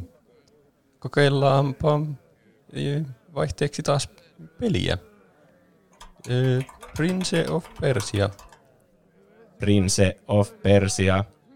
Aikansa tuotos. Annan arvosanaksi 64. Ah, ähm, no, ko- jospa vielä The Room. The Room on yksi huonoimmista elokuvista, mutta se tekee siitä hyvän. Mutta eihän se silloin ole hyvä, jos se on huono, mutta ei se huonokaan ole, jos se on hyvä. Kuusi, kuusi, kuusi, kuusi, kuusi, ku, virhe, virhe. Käynnistetään uudelleen. Oi, oi, oi. Vaatii vielä Hieman hieno sääntöä. Katsotaanpas rauhassa. Tervetuloa takaisin. Meillä oli siinä keskustelua arvosteluista, ja nyt me katsottiin tässä välissä Karvinen. Kyllä. Ja sitten nyt me voidaan puhua siitä Roopen aiheena. Näin on. Mulla, mä otin tämmöisen vähän niin kuin hybridiaiheen, että mä näin omassa hyllyssäni tuon ikivanhan DVDn, Karvinen elokuva DVD, niin ajattelin, että puhutaan siitä elokuvasta ja sitten myös Karvisesta yleensäkin tuommoisena okay. popkulttuurin ilmiönä, jos vaan tulee jotain asioita mieleen Karvisestakin. Tämä Karvinen leffa oli semmoinen, mitä mä katsoin pienenä, just silleen niin kuin varmaan tosi monesti, kun ainakin tuo, kun me katsottiin se du- suomeksi dupattuna äsken, mm. niin kaikki nuo lainit kuulosti kyllä silleen niin kuin tutulta, että ne tuli jostakin muistin perukoilta. Aa, mä en ole vissiin katsonut niin monesti sitten kuin sinä, koska okay. mulle tuli melkein uutena kaikki. Se oli niin. kokonaisuutena semmoinen kyllä niin tuttu elokuva. Niin. Tuo, musta tuntuu, että mun kaikki Karvinen tietämys on lähinnä tuosta elokuvasta. En mä hirveänä tiedä niin muuten Karvisesta. Mä oon varmasti kattonut, siitä oli semmoinen piirretty joskus. Se on, mä luulen, että se on tuo, niin kuin, ja siitä on tullut monia ohjelmia, piirrettyjä TV-spesiaaleja, ja sitten on tullut tämmöinen Karvinen, joka oli englanniksi Garfield and Friends, 88-94 joku piirrosanimaatiosarja. Mä luulen, että mä olen sitä nähnyt joskus. Okei. Okay. Siinä se näyttää semmoiselta jotenkin tutulta. Meillä on ehkä ollut joku VHS, missä on ollut jotakin niitä. Hmm. Mutta Karvinenhan on siis sarjakuva alun perin. Niin, Jim sen mä Davisin tiesin. luoma. Okei. Okay. Tiesitkö, että se on eniten syndikoitu sarjakuva? Tai siis, että eniten myyty oikeuksia niin lehdille näyttää sitä sarjakuvaa lehdessä. Okay. Kaikista sarjakuvista. Jaa, jännä. Joku kaksi ja puoli tuhatta lehteä ja jotain 263 miljoonaa lukijaa maailman ympäri ollut 2002 vuonna. En tiedä paljonko nykyään. Olikohan ne halpoja ne oikeudet? En tiedä. kaikki otti semmoisena semmoisena vakiona, että otetaan se yksi karvinen, kun se maksaa niin vähän. Niin. Mutta karvinen on kyllä semmoinen, se tuntuu, että kaikki tietää sen. Tai on nähnyt jonkun karvinen sarjakuvan ainakin joskus jostain lehdestä. Niin. On se varmasti niinku tunnetuimpia tuommoisia sarjakuvahahmoja, mm. niinku kansainvälisiä. Hm? Mä muistan kyllä ainakin, että pienenä mä tykkäsin kovasti Karvisesta. Vaikka se on aika omituinen hahmo. Se on hirveän negatiivinen aina. Niin, ehkä se iskee suomalaisiin, kun se on semmoinen niin laiska ja itsekäs koko ajan. Niin. Ja negatiivinen. Onko ne semmoisia kolmen paneelin sarjakuvia yleensä? Semmoisia mä ainakin aina nähnyt. Joo. Siinä on niin joku set up ja punchline. Mm. Niin kai ne yleensä menee. Se oli e- ennen, se ilmestyi 1976 ensimmäisen kerran John nimellä. John on siis vissiin se Esko. Okay. Että se on ollut niin se en, ennen niin päähenkilö siinä. Ja Suomessa se tuli sitten ensimmäisen kerran Helsingin Sanomissa 81. Tämä tuli tämä, tämä itse elokuva sitten 2004. Ja se mm. oli hieno vuosi, kun se tuli se elokuva varmaan. En mä muista näinkö mä sitä silloin, koska meillä on DVDllä se. niin, en sama. muista ainakaan elokuvissa käyneeni katsomassa. Mm. Ja tästä on jatko-osakin tullut. Karvinen 2. A Tale of Two Kitties. Niin, se on niinku Tale of Two Cities, mm. Joka on vähän eri asia sitten kuin tuo Karvinen 2. Mulla ja. on Karvinen 2 myös peliin. Sellaisena Pleikka 2 peliin. Siitä pitää puhua joskus. se varmaan, jos siitä tulee PS4 remake, niin se saa yhtä hyvät arvostelut kuin Paavo Pesuusien. Ah, niin ehkä. Mutta jotakin myöhempiäkin elokuvia tästä on tullut, en niitä jaksanut listata tähän. Ai tämä, tämä on ihan hassu, kun nyt vahingossa tästä tulee tämmöinen esimerkki niin tuohon edelliseen aiheeseen liittyen, koska tämähän ei ole mitenkään kovin hyvin arvosteltu elokuva. Niin. Mutta täällä oli 5.0 IMDBssä ja okay. sitten Metascore oli 27. Okei. Okay. Ja Rotten Tomatoes siellä oli 15 prosenttia. Mm. Mutta Metascoreissakin oli Userscore sitten 5,3. Okei, okay. eli vaikka niissä onhan nuo kaikki arvosanat huonoja, niin. mutta selvästi niinku ihmiset, käyttäjäarvostelut on parempia. Niin. Niinku siinä että, että ei tuo ollut maailman paskin elokuva. Niin. Senkin tässä menee nyt justiin toisinpäin, että no, kriitikot on vetänyt ääripäitä ja sitten no, käyttäjät on tuommoisia niin tavallaan kon- konservatiivisempia arvostelussa. Niin. Onko se oikea sana? En mä tiedä. Mutta siis olihan tuo niinku jos tota, pitäisi sille kriitikon näkökulmasta katsoa, niin olihan se ihan surkea elokuva. no joo. Mutta kyllä siitä saa viihdettä. Kyllä mä ainakin nauroin siinä monesti. Mäkin viihdyin. Siis mä menisin lähemmäs tuota 5.0 kuin jotain 2.7. Niin. Koska se, mutta en mä tiedä. Se voi olla, että sitä katsoo sillä eri tavalla. Niin. Mä tykkäsin myös, kun se oli sen, sille aika lyhyt myös. No joo. Ja niin kuin ytimekäs, että se koko elokuvan sai siinä jossakin tunnissa. Vähän, niin. vähän, ihan vähän yli ehkä. Ei tarvitse katsoa liian kauan, että huonoa elokuvaa. se oli, elokuva oli ihan huono, mutta onneksi se oli lyhyt, niin se ei haittaa. Mm. Mm. Eli mitä tässä nyt pitää kerrota lyhyesti, mitä tässä tapahtuu tässä elokuvassa. Mm. Eli Esko saa tuolta eläinlääkäristä kodittoman koiranpennun Oskun, ja se adoptoi sen vähän niin kuin vahingossa. Ja tuota, sitten se, että Osku alkaa tanssia Karvisen kanssa yhdessä kohdassa, se, se sitä, mikä Black Eyed Peas, jotakin random biisiä. Mama, papa, padada, mama. niin. Se oli outo kohtaus. Ne rupesi randomisti vaan tanssimaan, vaikka se Karvinen vihasi sitä. Ehkä se oli sitten hetken huumaa, että se unohti vihaavansa sitä. Niin. Ja tuota, sitten tuo Esko ja Osku ja eläinlääkäri Liisa menee koiranäyttelyyn ja ottaa jostain syystä, ne ottaa sen Oskunkin mukaan sinne, vaikka se Osku ei ole edes näytteltävänä siellä. Niin, joka oli mun mielestä tosi huono idea, koska sittenhän se hyökkää niiden muiden koirien kimppuun sinne tai niinku alkaa haukkumaan ja pilaa esitykset. Niin. Mutta se lopulta pelasti sen esityksen. Karvinen seuraa niitä sinne ja aiheuttaa hirveän sekasorron siellä, kun se kaikki koirat alkaa jahtaamaan sitä. Mutta sitten Osku rupeaa tanssimaan sitä niiden Black Eyed Peas tanssia ja voittaa palkinnon. Siellä se, niin. siellä se ihme, se oli hauskimpia kohtia elokuvassa, kun se joku se, se festivaali pitää ja huusi, että musiikkia idiootteille ilman mitään järkevää syytä. Sitten se oli, oh, okei, okay. sitten se laittoi musiikkia. Siellä koiranäyttelyssä on hirveä kaos. Ja sitten kaikki katsoo, että mitä helvettiä tuolla tapahtuu, niin sitten se huutaa, että musiikkia idiootti. niin. no joo. Ihan niin kuin se kuuluisi sen normaaliin toimenkuvaan. Että olisi nyt pitänyt tajuta, että se tulee sellainen toimintakohtaus, joka vaatii toimintamusiikkia. Niin, eihän tätä voi hiljaa katsoa. Niin. Ja niin, siinä se Osku alkaa tanssia sitä tanssia ja voittaa sen kisan. Ja Karvinen on tässä sitten koko elokuvan ajan oikeastaan aika semmoinen kateellinen Oskulle, kun se saa enemmän huomiota. Ja sitten se aiheuttaa siellä talossa sen ihan vahingossa semmoisen ketju, Incredible Machine ketjureaktion ja tuhoaa melkein koko kämpän ennen kuin ne Osku ja Esko tulee kotiin sieltä näyttelystä. Niin, eli täysin semmoinen väärin ymmärrys. Niin, se oli ärsyttävää minusta. Ärsyttävää, jos elokuvissa jollekin käy vaan tosi huono tuuri ja sitten se kärsii siitä paljon. Niin, koska tässä elokuvassa on idea, että se on hirveän itsekäs se Karvinen siinä alussa ja kohtelee huonosti kaikkia muita. Mm. Mutta ei, niin eikö se olisi sopinut sille jotenkin, että se olisi itse mokannut sen asian ja joutunut ulos niin. sillä omalla itsekyydellä. Mutta se mokaa sen niin kuin vahingossa. Niin. Se Karvinen oikeastaan käyttäytyi ihan kunnolla ennen sitä. Niin, ei se silläkään oikeastaan, no se vähän tuhosi sen koiranäyttelyn. Mutta, ei, mutta ei tahallaan. niin, se sinnekin, mä en tiedä oikein mitä se meni edes tekemään sinne. Se lähti vaan mukaan. Se ei vaan halunnut, että se jätetään yksin. Niin. Mutta si- siinä vaiheessa se on vielä aika semmoinen sympaattinen ja ärsyttää, että miksi Esko nyt rankaisee sitä, vaikka on kai se Eskon mielestä nyt tuhonnut sen koko talon. Kun niin. Sinne oli järjestetty semmoinen hirveä ansa, että se, joka laukaisee sen pallon siihen lamppuun ensimmäisenä, niin on syypää tähän. niin.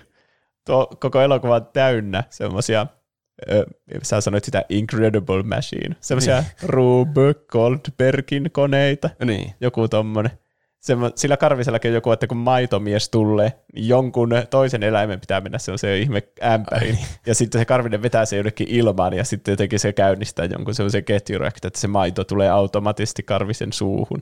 Sekin oli outo. Me yritettiin pohtia sen fysiikoita sen laitteen, mutta me ei päästy oikein mihinkään lopputulokseen, että miksi niin. sinne ämpäriin pitää mennä jonkun eläimen. Se olisi järkevämpää, että ne olisi niinku ylhäällä, joku menisi siihen ämpäriin ja sitten se laskeutuisi se ämpäri niin. ja niinku käynnistäisi sen reaktion. Mutta mitä järkeä, että joku menee sinne ämpäri, sitten se karvinen joutuu vetämään sen tyypin ylös. Niin, ja sitten sieltä tuli vastapainona joku kukkaruukku alas. Niin, mutta tavallaan jos siinä ei olisi ketään siinä ämpärissä, ja siellä on se kukkaruukku, niin eikö se pitäisi automaattisesti niin kuin laueta? Niinpä.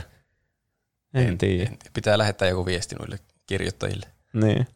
Ja sitten se pääpahis tässä, josta sä et ole vielä puhunut, mutta se käynnisti myös semmoiseen samanlaiseen Rube Goldbergin koneen siinä lopussa, lopputaistelussa. Aivan niin kuin näytti siltä, että se teki sen tarkoituksella, kun se kaatoi semmoisia jonon matkalaukkuja niiden eteen. Mutta. Niin, se, siis tosi pitkän matka, se koko hylly matkalaukkuja kaatoi niin. sellainen domino Ja sitten yksi matkalaukku tuli niinku siihen varsinaisesti niiden eteen. Mm. Ja sitten se oli sille, hähä, minun suunnitelmani. Aivan uskomaton tuurisuunnitelma kyllä. Niin. Normaalisti, jos olisi sellainen, että aha, näkee mielessään, kun ne kaatuu kaikki ja se viimeinen tippuu sinne, niin sitten tönää siis matkalaukkoja ja se vaan jotenkin tippuu siitä hyllyltä. Sitten niin. eläimet miettii, että mitä lähtee karkuun. niin. Mutta ehkä nuo on viihdyttäviä lapsille tuommoiset koneet. Se tässä tuli vähän, tai tulee tässä elokuvassa mieleen, että tämä taitaa olla lasten elokuva. ehkä, ehkä jos tämmöinen näytelty elokuva dupataan suomeksi. Niin. Ja se kertoo eläimistä, jotka saa puhua. Niin, siitä tulee vielä enemmän lasten elokuvat fiilikset, kun se on dupattu suomeksi. Silloin kun me oltiin pieniä, oli tosi paljon tuommoisia puhuvat eläimet elokuvia. Mm. Muistatko kissat ja koirat, tai onko se kuin kissat ja koirat? En Siinä muista. on niinku taistelu niillä kissoilla ja koirilla, ja ne on jotain salaisia agentteja oikeasti. en muista nähneeni tuommoista elokuvaa. Sitten on semmoinen kuin lumihauvat, joka on myös semmoinen, ne kertoo jostakin haskeista. Ja, ja sitten salama zebra. Onhan näitä. On Varmasti näitä. enemmänkin. Mm. Mutta mihin me jäätiin tässä? Se aiheutti sen hirveän ketjureaktion se Karvinen siellä ja Esko laittoi sen yöksi ulos nukkumaan sitten. Mm. Mutta se Osku tuli sitten lohduttamaan sitä sinne ulos. Ja sitten katoaa kaikki sympatiat Karviselta, kun se vaan rynni takaisin sinne sisälle ja jätti Osku, lukitsi Oskun sinne ulos. Ja sitä mä rupesin jälkeenpäin miettimään, että sehän oli auki se luukku. Miksei se mennyt alun perin vaan sisälle, jos sillä oli suunnitelmana, että mä menen sisälle nukkumaan, vaikka en saisi mennä nukkumaan. Niin, se, se, se vaan lukitsi Oskun nyt sitten ulos. Se Osku pääsi kyllä ulos sieltä sisältä. Niin, ja sitten se Karvinen pääsi sisälle. Mä en tiedä, miten ne eläinten luukut suunnitellaan, mutta osa kautta, että ne suunniteltaisiin sille, että pääsee ulos, mutta ei pääse enää takaisin sisälle. mm. Mutta niin, sitten Osku lähti karkuun. Se oli surullista. Se oli mahtava näyttelijä, se Oskun näyttelijä, se koira. Niin. Osku on siis oikea koira, mutta Karvinen on CGI-llä tehty kissa. Kyllä. Niin. Se, oli, se osasi tanssia ja hyppiä ja näytellä, kävellä surullisesti portaita ja mennä nukkumaan masentuneena. Niin.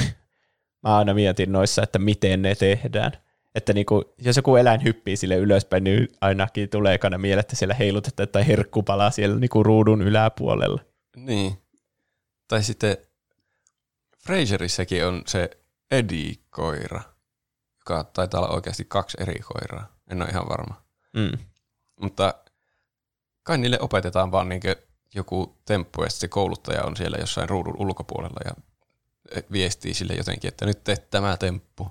Ja sitten niin. se tekee sen. Ja sitten ne temput on jotain tosi spesifiä, että kävele portaat ylös ja näytä surulliselta. niin. Ja sitten ne heti se kohtauksen jälkeen sille hyvää. Ja niin. se koiran viilis paranee heti. Olisipa hassua. Niin. Miten voi koira olla niin hyvä näyttelemään? Karvinenkin oli kyllä hyvä näyttelemään, mutta se oli tehty tietokoneella. Niin.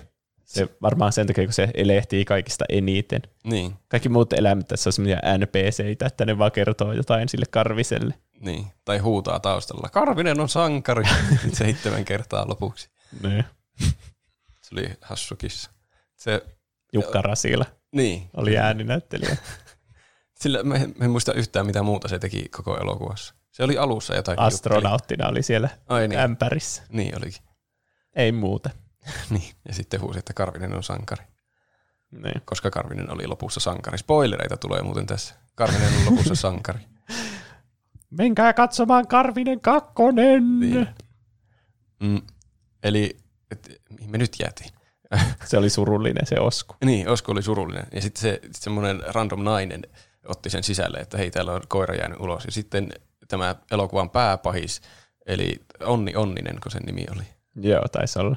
Niin se, se löytää semmoisen lapun, minkä se nainen on jättänyt, että nyt on löydetty koira, ja se käy hakemassa sen koiran, niin kuin se olisi sen koira, vaikka se ei ole sen koira, koska se halusi sen koiran, että se saa siitä näyttelykoiran sen uuteen TV-ohjelmaan. Niin, ja se haluaa sen näyttelykoiraksi, koska se normaalisti pitää ohjelmaa, jossa sillä on kissa. Niin. Koska se on joku maskotti sen jollekin ru- koiran kissa.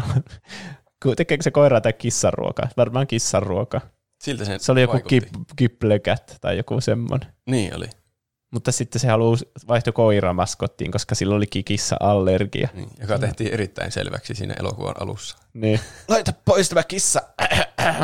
Mulla on allergia, mun pitää syödä lääke. En voi olla näin lähellä kissoja. Haluaisin mieluummin koiran. Se oli, mitä, se oli, ensinnäkin se aivasteli sen kohtauksen jälkeen se kissa sylissä ja sitten antoi se äkkiä pois ja sitten oli, että äh, antakaa allergialääkkeeni ja sitten napsi hirveänä niitä pil- pillereitä. Ja sitten sen piti sanoa vielä sen jälkeen, että äh, pirskatin kissa-allergia. Niin. Vielä niin kuin sanoin, että kissa-allergia. niin, ei kellekään varmasti jää epäselväksi. Niin. Niin, no ehkä se voisi olla kaikille eläimille allerginen, mutta sitten se onkin vaan kissoille. Niin, Että että siinä järkeä, että se haluaa oskukoiran. katsojat tajuu, että se haluaa vaihtaa koiraan. Mm. Eli, niin tuota, tämä Karvinen lähtee lopulta etsimään Oskua sitten sieltä, sieltä suurkaupungista, kun, kun se on kidnappattu. Ja ne aikoo lähteä New York Cityin sitä uutta ohjelmaa tekemään. Kaikissa tämmöisissä elokuvissa on myös joku aika semmoinen, että niin kuin deadline, että kohta lähdetään lentokoneella tai junalla tai jollakin ja tehtävää pitää suorittaa kahdessa tunnissa. Niin on. Aika monesti, onko se tämmöisissä perheelokuvissa varsinkin? Niin. Mulle tuli heti mieleen Liar Liar, missä ne lähtee sillä lentokoneella ja sitten, sitten sen pitää sen Jim Carrey ennen kuin se lentokone lähtee, niin jotenkin vakuuttaa se poika, että ne ei lähde sinne. En muista yksityiskohtia, mutta on tuo aika yleinen. Mm. Mulla tuli Toy Story 2 mieleen, kun se Woody on lähdössä sinne Tokioon. Ja sitten ne muut tulee pelastamaan sen ennen sitä. Aivan. Niin. Sitten tuo Karvinen lähtee etsimään, etsimään sitä siltä, tai pelastamaan sieltä onni, onnisen kynsistä, joka on asentanut sille uskomattoman shokkipannan. Se Niin. oli ihmeellinen keksintö. Sillä pystyy laittamaan koiran tekemään päkkäreitä.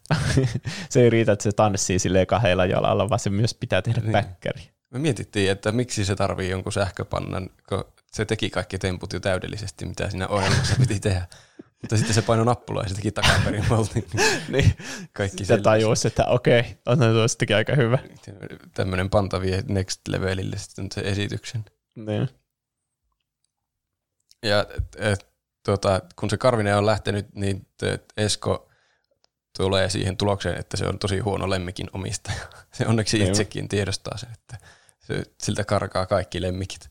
Se joutuu nolona kertomaan sille sen eläinlääkäri-tyttökaverille, että nyt mulla karkas myös kissa. Niin.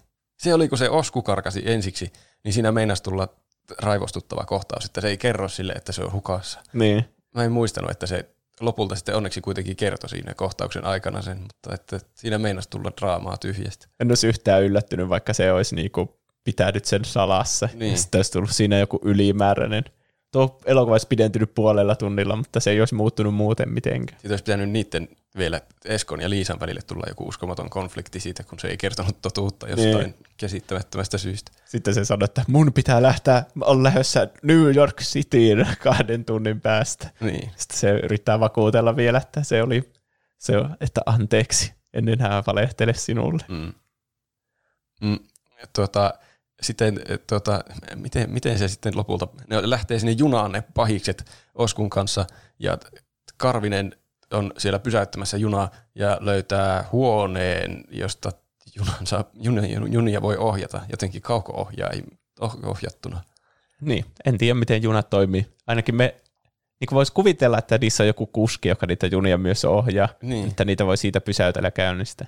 Mutta Karvinen löytää huoneesta ohjata kaikkia junia ja pysäytellä niitä ja vaihtaa raiteita ja kaikkea, ja sitten se aiheuttaa melkein 12 junan kolarin. Se olisi ollut kyllä traagista. Siinähän oli äh, niin hullu onnettomuus lähellä, Niin.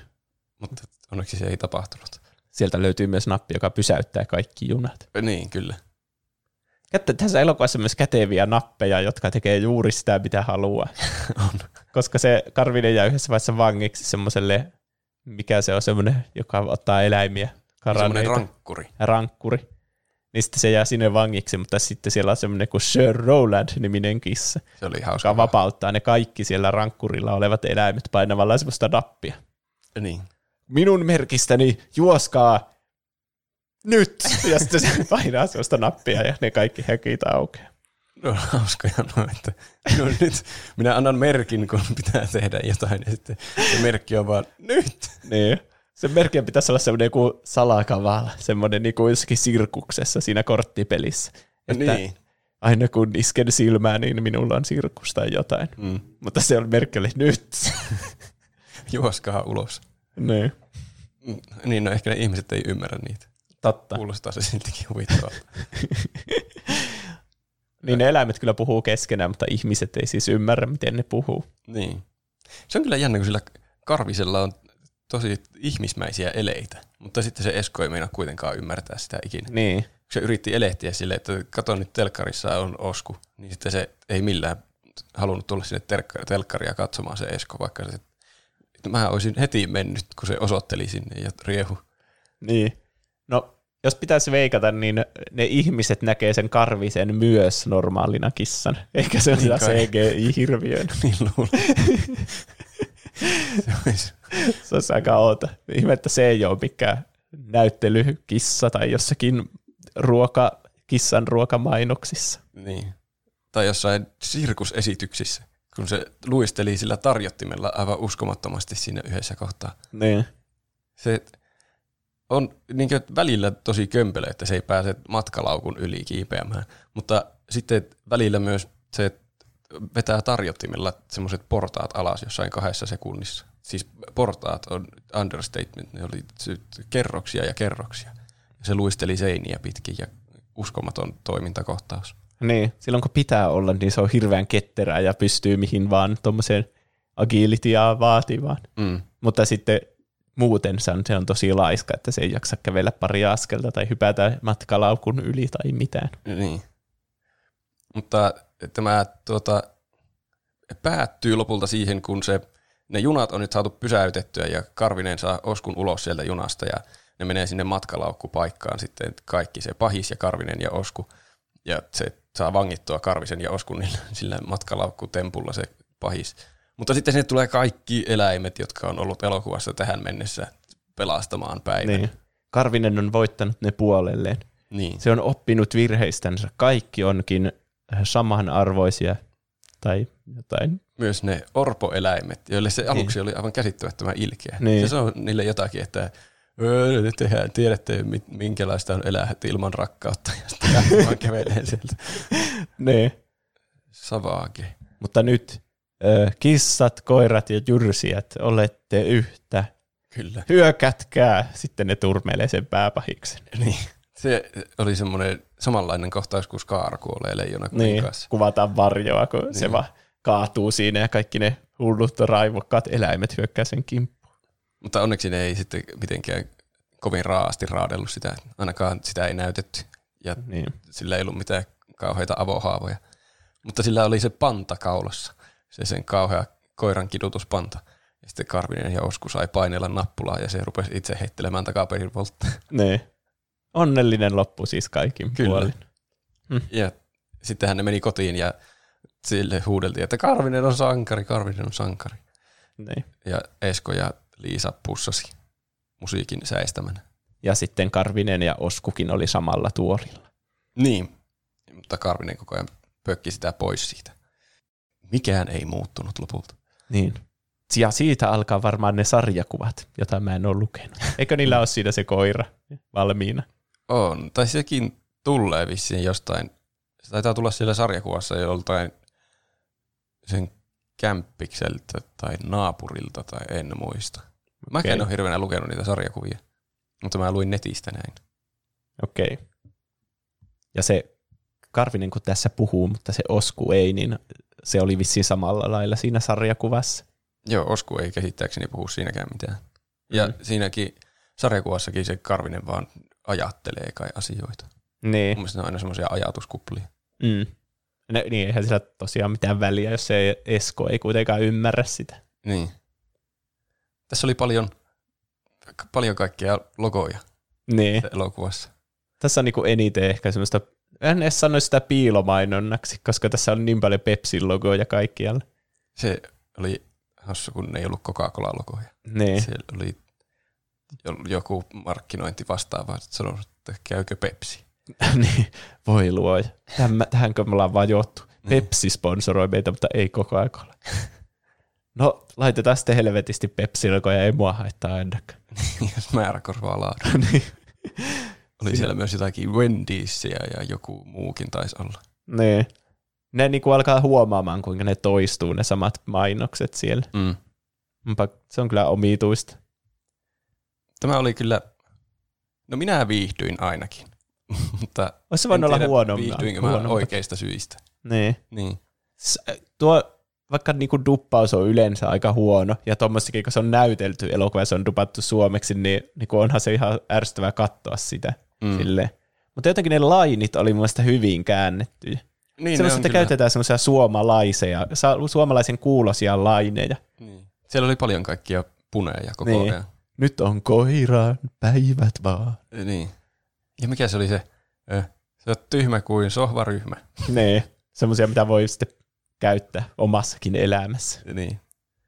Tässä on vissiin tuota, kaikki arvostelijat ollut sitä mieltä, että Bill Murray on ainoa hyvä asia tässä elokuvassa. Niin me Mm. nyt poistettiin sekin tästä meidän kokemuksesta. Me katsottiin Niin. suomeksi tämä. Mulla tulee aina mieleen se Zombielandin kohtaus, missä on Bill Murray omana itsenänsä. Niin. Ja sitten kun se on kuole, ah, spoileri. niin, sitten kun se on, nyt tulee spoileri, mutta sitten kun se on kuolemassa, niin sitten ne kysyy siltä, että kadutko mitään, niin sitten se on sille, ehkä karvista. niin. Mä katsoin kanssa sen kohtauksen ihan tätä varten. Se oli hauska. niin, Sekin tiedostaa, että no, oli ehkä virhe nuo elokuvat. niin. Se myös luuli, että, että tämän elokuvan käsikirjoittaja on Joel Cohen, niitä Cohen Brothersista. Ai, niin joo, mä oon ehkä kuullut tuon samaa fakta. Ja sitten Sen- äänitysten aikana vasta selvisi sille, että se oli Joel Cohen, joka on joku eri tyyppi. Niin, se lu- siitä Coen Brothersista. Niin. Miten se voi luulla, että niistä toinen tekisi Karvinen elokuva? En mä tiedä. He on tehnyt Farragon, yhden niinku moderneista klassikoista. Ja muita hyviä elokuvia. Niin. Mm.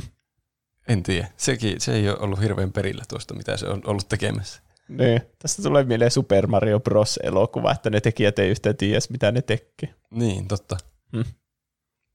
Mä oon listannut jänniä faktoja. Ei, ei mikään tietty määrä jänniä faktoja tästä elokuvasta ja Karvisesta yleensäkin. Top 10 jännää Niin. faktaa Karvisesta. Me luvattiin, että me ei tehdä enää top 10 tähän jaksoon, niin mä en tehnyt. Okei. Okay. Mä en ole varma, olisiko näitä justiin 10 siltikin. Mutta ei ole top 10. Ei ole, vain faktoja. No niin. Eli tämä, tästä elokuvasta, no tässä tuli jo muutama nuo Bill Murray-jutut, mutta tämä on saanut palkintoja. Tiesitkö sitä? Mitä palkintoja? Mä katsoin IMDBssä tätä sivua, että ah, awards, että joku kaksi, ei kun yksi awards ja yksi nomination, että jaha, ei, ei tämä sitten kaikkien mielestä vissiin ollutkaan huono. Mutta ne olikin saanut ö, nomine, eli mikä se on, ö, ehdokkuuden Niin. tämmöisissä Golden Schmoes Awardsissa Worst Movie of the Year. Ai jaa. Ja sitten voittanut The Stinkers Bad Movie Awardsissa Worst Song or Song Performance in a Film. Mikähän se oli? Se oli se Goi. Bahamen for the song Holla. Ah. Mikä biisi se oli siinä? En tiedä. Mm. Ja tuota, Eskon rooliin haettiin kautta harkittiin tällaisia näyttelijöitä. Jim Carrey. Se olisi ollut hassu Esko. ben Stiller. Jason Lee. Johnny Depp. Robin Williams. Ja, ja kaiken huippuna Adam Sandler. Aha. Se olisi. Mä en tiedä mitä sitten. Mä en olisi ikinä katsonut tätä elokuvaa, jos siinä olisi ollut Adam Sandler. Niin. No nuo, eihän se, es, se Eskohan on vähän semmoinen niinku normijamppa vaan. Niin jo. Se kyllähän siihen sopii kuka tahansa periaatteessa. Ja semmoinen siinä vähän nyt olikin. Niin, koska eihän se tee oikeastaan mitään, mutta kun hukkaa sen eläimet ja Niin. sitten etsii niitä. Jos sitten kun se etsii niitä, niin se aina sattumalta vaan päätyy oikeaan paikkaan. Mm. Se ei tee mitään oikeasti niiden etsimiseksi. Se on kyllä vähän semmoinen sivuhahmo tuommoisessa omassa elokuvassa Niin. tai Karvisen elokuvassa. Ja se oli tuossa elokuvassa, siinä kun tulee se väistämätön kohta, että juna on lähdössä ja kaikilla on kiire, niin siinä oli se konduktööri, joka huusi jotakin, että juna lähtee ja vaikuttaa mahdottomalta, että kukaan enää ehtii pelastaa Oskua sieltä. Niin se oli ilmeisesti Jim Davis, siis tämän sarjakuvan luoja, joka huutelee, että juna lähtee. Onpa outo rooli valita sille siihen. Niin. Yleensä noita hyviä tyyppejä, ne niinku, paitsi että niin, tuli Tarantino mielessä, oli joku rasisti siinä Django Unchainedissa. Mutta eikö luulisi, että yleensä ne haluaa olla jotain hyviä tyyppejä? Joku, joku Stan Lee on aina Marvel-elokuvissa se, joka antaa jonkun tärkeän vinkin. Että. Niin, mutta sekin on vaan semmoinen joku siellä, semmoinen taustahenkilö, joka vaan hengailee omaa elämäänsä. Niin. Toki oli vaan Juna lähtee tyyppi. työntekijä. Niin. No, haluatko kuulla jänniä faktoja Karvisesta yleensäkin, jotka ei välttämättä liity tähän elokuvaan? No haluan. Yes. Eskon ammatti on sarjakuvapiirtäjä. Oho, varmaan samaistuttava sitten. Tai se voi kirjoittaa omasta elämästä se, joka on keksinyt tämän. Niin kai. Mä en tiedä, onkohan se kirjoittanut omasta elämästä? Onkohan sillä ollut joku itsekäs kissa? Niin. Joka söi joskus sen lasagnen ja sitten se, Niin. mä teen susta pilkkaa sanomalehdessä. Näytän sinulle. niin. Tiesitkö myös, että Karvinen on ö, itse asiassa kuolematon? No oli se ainakin tässä elokuvassa kuolematon. Se tippui kerrostalosta. Niin oli. No miten se on Ai, kuolematon? Niin se, se meni meillä ohi se kohtaus kokonaan. Se tippui vaan autoon. Niin. Lasagne pelasti sen. Ja sitten se oli silleen, jälleen lasagne perasti elämäni. Niin. Tämä käy minulle joka päivä, tämä sama asia. Mm. Millä lailla se on kuolematon siis? Se on, tästä on, Ka- Ka- Karvisesta on tullut joku tämmöinen spin-off-sarjakuva ja piirretty ö, nimeltä Garfield His Nine Lives. Mm. Ja sitten tässä tulee nyt spoileri siitä, mutta sen jotenkin lopussa Osku ja Karvinen päätyy Jumalan luokse, koska ne on käyttänyt niin kaikki elämänsä. Karvinen on käyttänyt varmaan yhdeksän elämää. Mä en tiedä paljonko Oskulla on siinä elämiä. Luulisin, että yksi. Niin. Eikä ole mitään sanota, että koiralla on kolme elämää. Niin. Miksi kissoilla on yhdeksän elämää? En mä tiedä. sekin tulee. Liittyykö se siihen, kun ne tippuu aina jaloillensa, niin ne selviää semmoista hulluista pudotuksista. Niin, mutta kymmenes pudotus on sitten liikaa. Niin, sitten se on henki pois. Mutta tämä Jumala antaa niille uudet elämät sitten. Siellä taivaassa on käynyt joku tietokonehämminki. Ja se paljastuu, että se Jumala on myös kissa. Ja sitten se, se sanoo sille karviselle jotakin, että "Öö, meidän täytyy pitää huolta toisistamme, koska ne on molemmat kissoja. Okei. Siitä voi päätellä, että se antaa sille vaan aina loputtomat elämät. Sitten kun se meinaa kuolla, niin se antaa sille uusia elämiä. Tavallaan ihan hyvä, mutta tuo varmaan aiheutti hirveän härdellin kaikkien uskovaisten keskuudessa. Mä löysin myös tämmöisen oikeastaan viimeinen fakta, no niin, Mutta- kaikista paras. On mun mielestä paras fakta.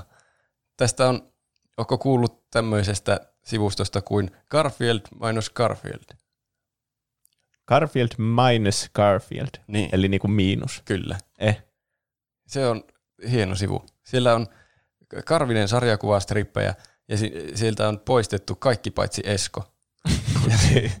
Se, muuttaa niiden sarjakuvien merkityksen täysin. Se kuvaa Eskon eksistentiaalista ahdistusta vaan. okei. Okay.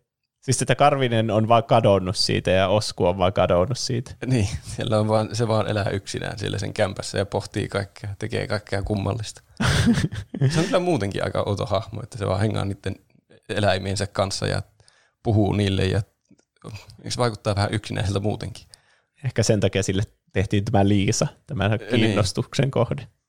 Mutta tässä kyllä se vielä korostuu. Siitä tulee jossakin, olikohan se Wikipediassa kuvattiin tästä, että se on vainoharhainen, psykoottinen, yksinäinen antisankari.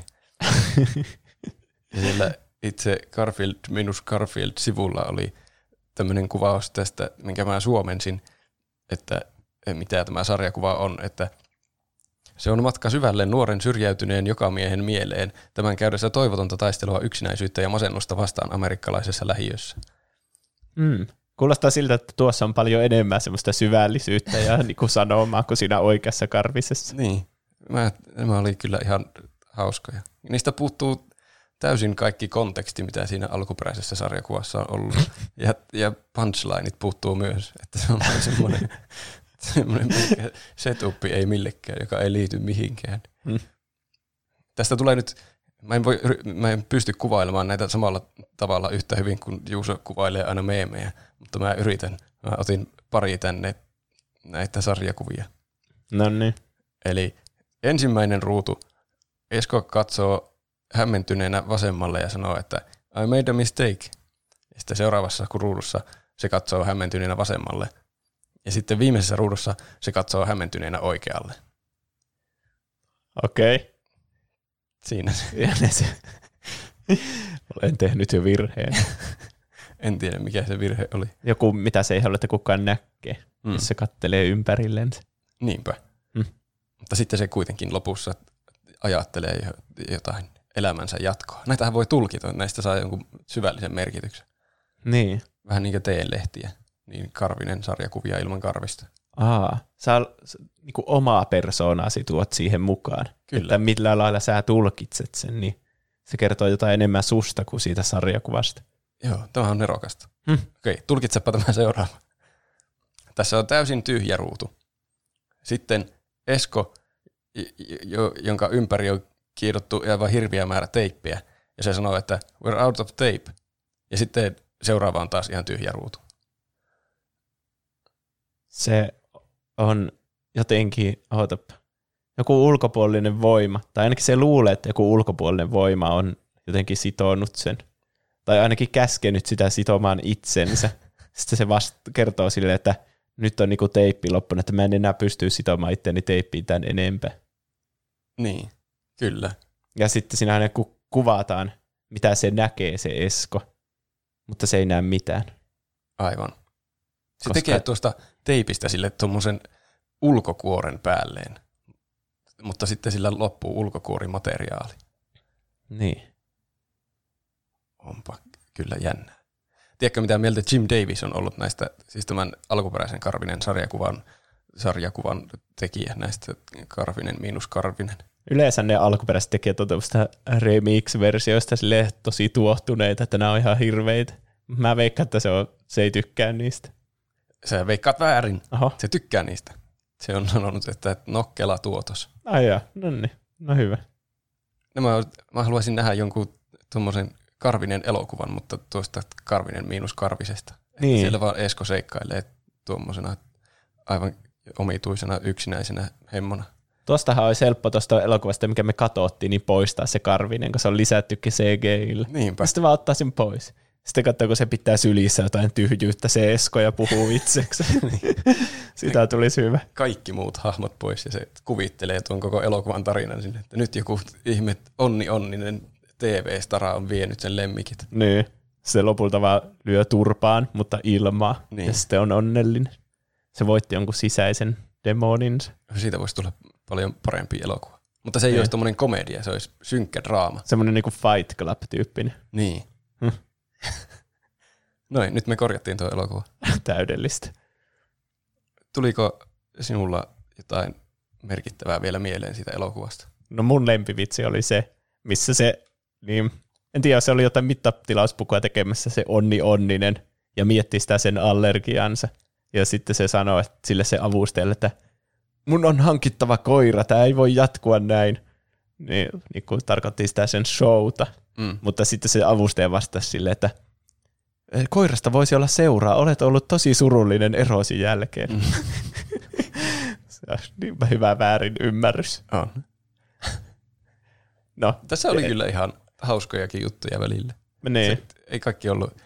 Jotkut vitsit oli vaan, että Karvinen läimähtää takaikkunaan hassusti, kun auto jarruttaa, mutta niin. oli ihan nokkelia lausahduksia välillä, mille hymähteli. Niin. Tässä oli kyllä tosi paljon semmoista, että väkivalta on hauskaa juttuja. Niin että oli. koiraa tönästä jostakin tuolilta alas ja paiskata sitä tyynyllä, niin sen olisi tarkoitus olla hauskaa. Mm. Niitä mä en oikein arvosta. Mutta Hä? sitten kyllähän ne jotkut lainit oli ihan hauska. Niin se oli kyllä tosi väkivaltainen se niiden tyynytaistelu. No niin. Tämä kyllä naurahdin, kun se tuli niin tyhjästä se tyyni, joka vei sen karvisen johonkin. niin, se osko, ei, se osko ei tee hirveänä mitään re, epärealistista, mutta se heitti tyynyn täysillä sitä karvista päin, niin että se lensi sohvalta. Niin. Ja siinä ei näytetty tietenkään sitä, että se tyyny vaan lensi. Mm. Mm. Sekin oli hyvä kyllä. Se oli ihan, me taidettiin molemmat olla sitä mieltä, että Ö, 2004 vuoden tasolle se oli ehkä ihan hyvin tehty se CGI-karvinen. Niin. Alussa vähän niin kuin, se itse karvinen on hyvin tehty, mutta kyllä siinä vähän niin kuin miettii sitä ympäristöä, että se ei oikein reagoi aina niin. siihen oikealla tavalla. Ja silloin jos joku ottaa sen syliin, niin se näyttää jotenkin tosi oudolta. Niin. Että ne kädet ei niinkö pysy paikallaan Se siinä. pitää tyhjyyttä ilmassa vai? Niin. Niin. Ja jotenkin kun se kävelee siellä ympäriinsä, niin siinä vähän niin kuin on pakko ajatella sitä, että okei, tuossa se on vaan tyhjä käytävä ja siihen on lisätty se. Mm. Että, mutta muuten niin kuin, kyllä se näytti ihan niin kuin okolta. Niin. Ja ne kaikki muut eläimet, kun ne on niin kuin oikeita eläimiä, mutta niiden suut liikkuu. Niin mun mielestä se oli niin kuin ihan ok. Niin, ei muakaan häirinnyt se, miten ne puhuu. Niin. Vaikka se oli semmoinen, että oikeat eläimet puhuu, mutta Se ei häirinnyt sen enempää, kun ne ihmiset puhuu suomea. niin. Totta. Ehkä se sen takia ei niin kuin pistänyt silmä. Mm. No siinä oli ehkä meidän mietteet Karvisesta. Mm. Mitä, mitä sä oot tehnyt? No sitä Last of Usia mä oon pelannut. Mä katsoin eilen Jokerin uudestaan. Ah, sen siis sen uuden jokerin. Sen. Niin, Joo. sen mikä tuli viime syksyn. Se oli tosi hyvä taas. Jälleen. Niin. Se tuntuu nyt paljon lyhyemmältä. Sille, että joka kohtauksella on merkitystä, kun tiesi niin kuin, mihin se on menossa. Niin.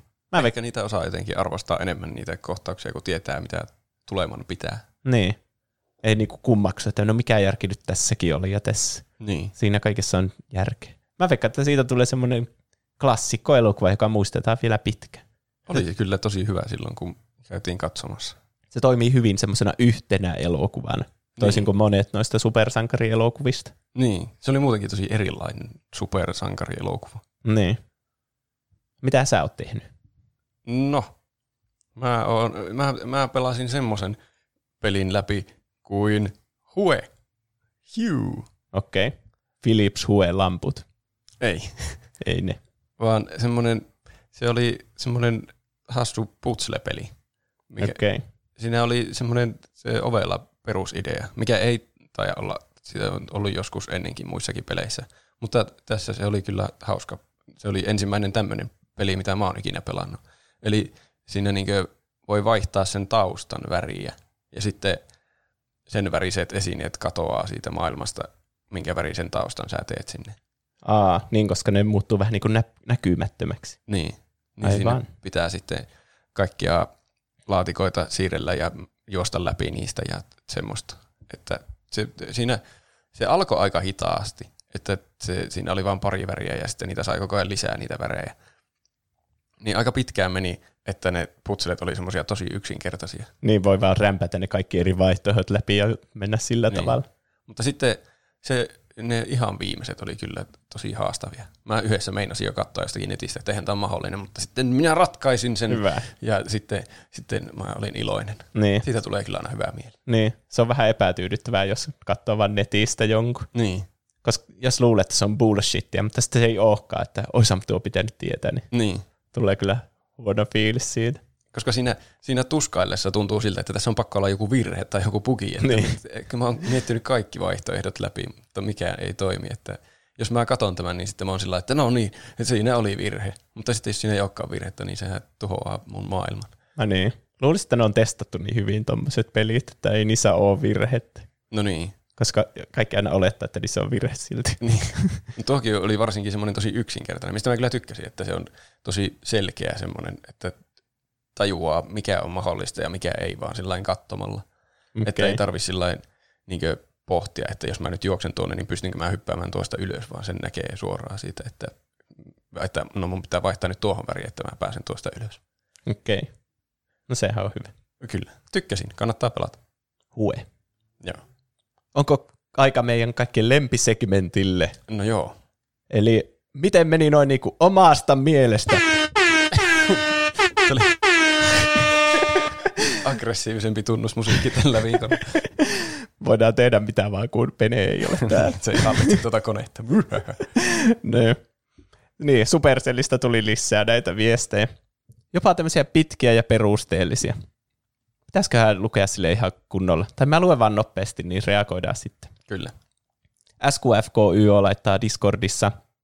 Pikkuhiljaa pistän Supercell-setistä, kun teillä ei näyttänyt oikein avautuvan pelien pointti. Olen siis pelannut joitain vähän enemmänkin aikoinaan. Perusidea teillä tuntuu unohtuneen, että kännykkäpelejä on miljoonia ja Supercellin pelit ovat oikeasti vetäviä. Heidei, koko pointti on mainitsemanne yhteisön lisäksi logistiikka, kun eri tavarat vaativat pitkiä ketjuja tuotantoa, kokonaisuuden hahmotus menee melko vaikeaksi ja oikeiden asioiden tuottaminen oikeaan aikaan on miellyttävä insinöörihaaste. Kirjoitin tähän itse pienen apuohjelman, kun meni jossain kohti vaikeammaksi, mitä pystyi pitää päässään. Ja Clash of Clans. Juuson pisteitä ukot, pistetään ukot tonttiin ja sen jälkeen ei voi vaikuttaa sieltä erittäin ison virhepäätelmän, että tuo ei avaisi taktisia vaihtoehtoja tolkuttomasti. Kovimmilla, kovimmilla tasoilla yksikkökombinaatioita on tolkuttomasti, jonka lisäksi hiottavaa tulee ajoituksen, taikojen käytön, herojen käytön ja ajan käytön suhteen.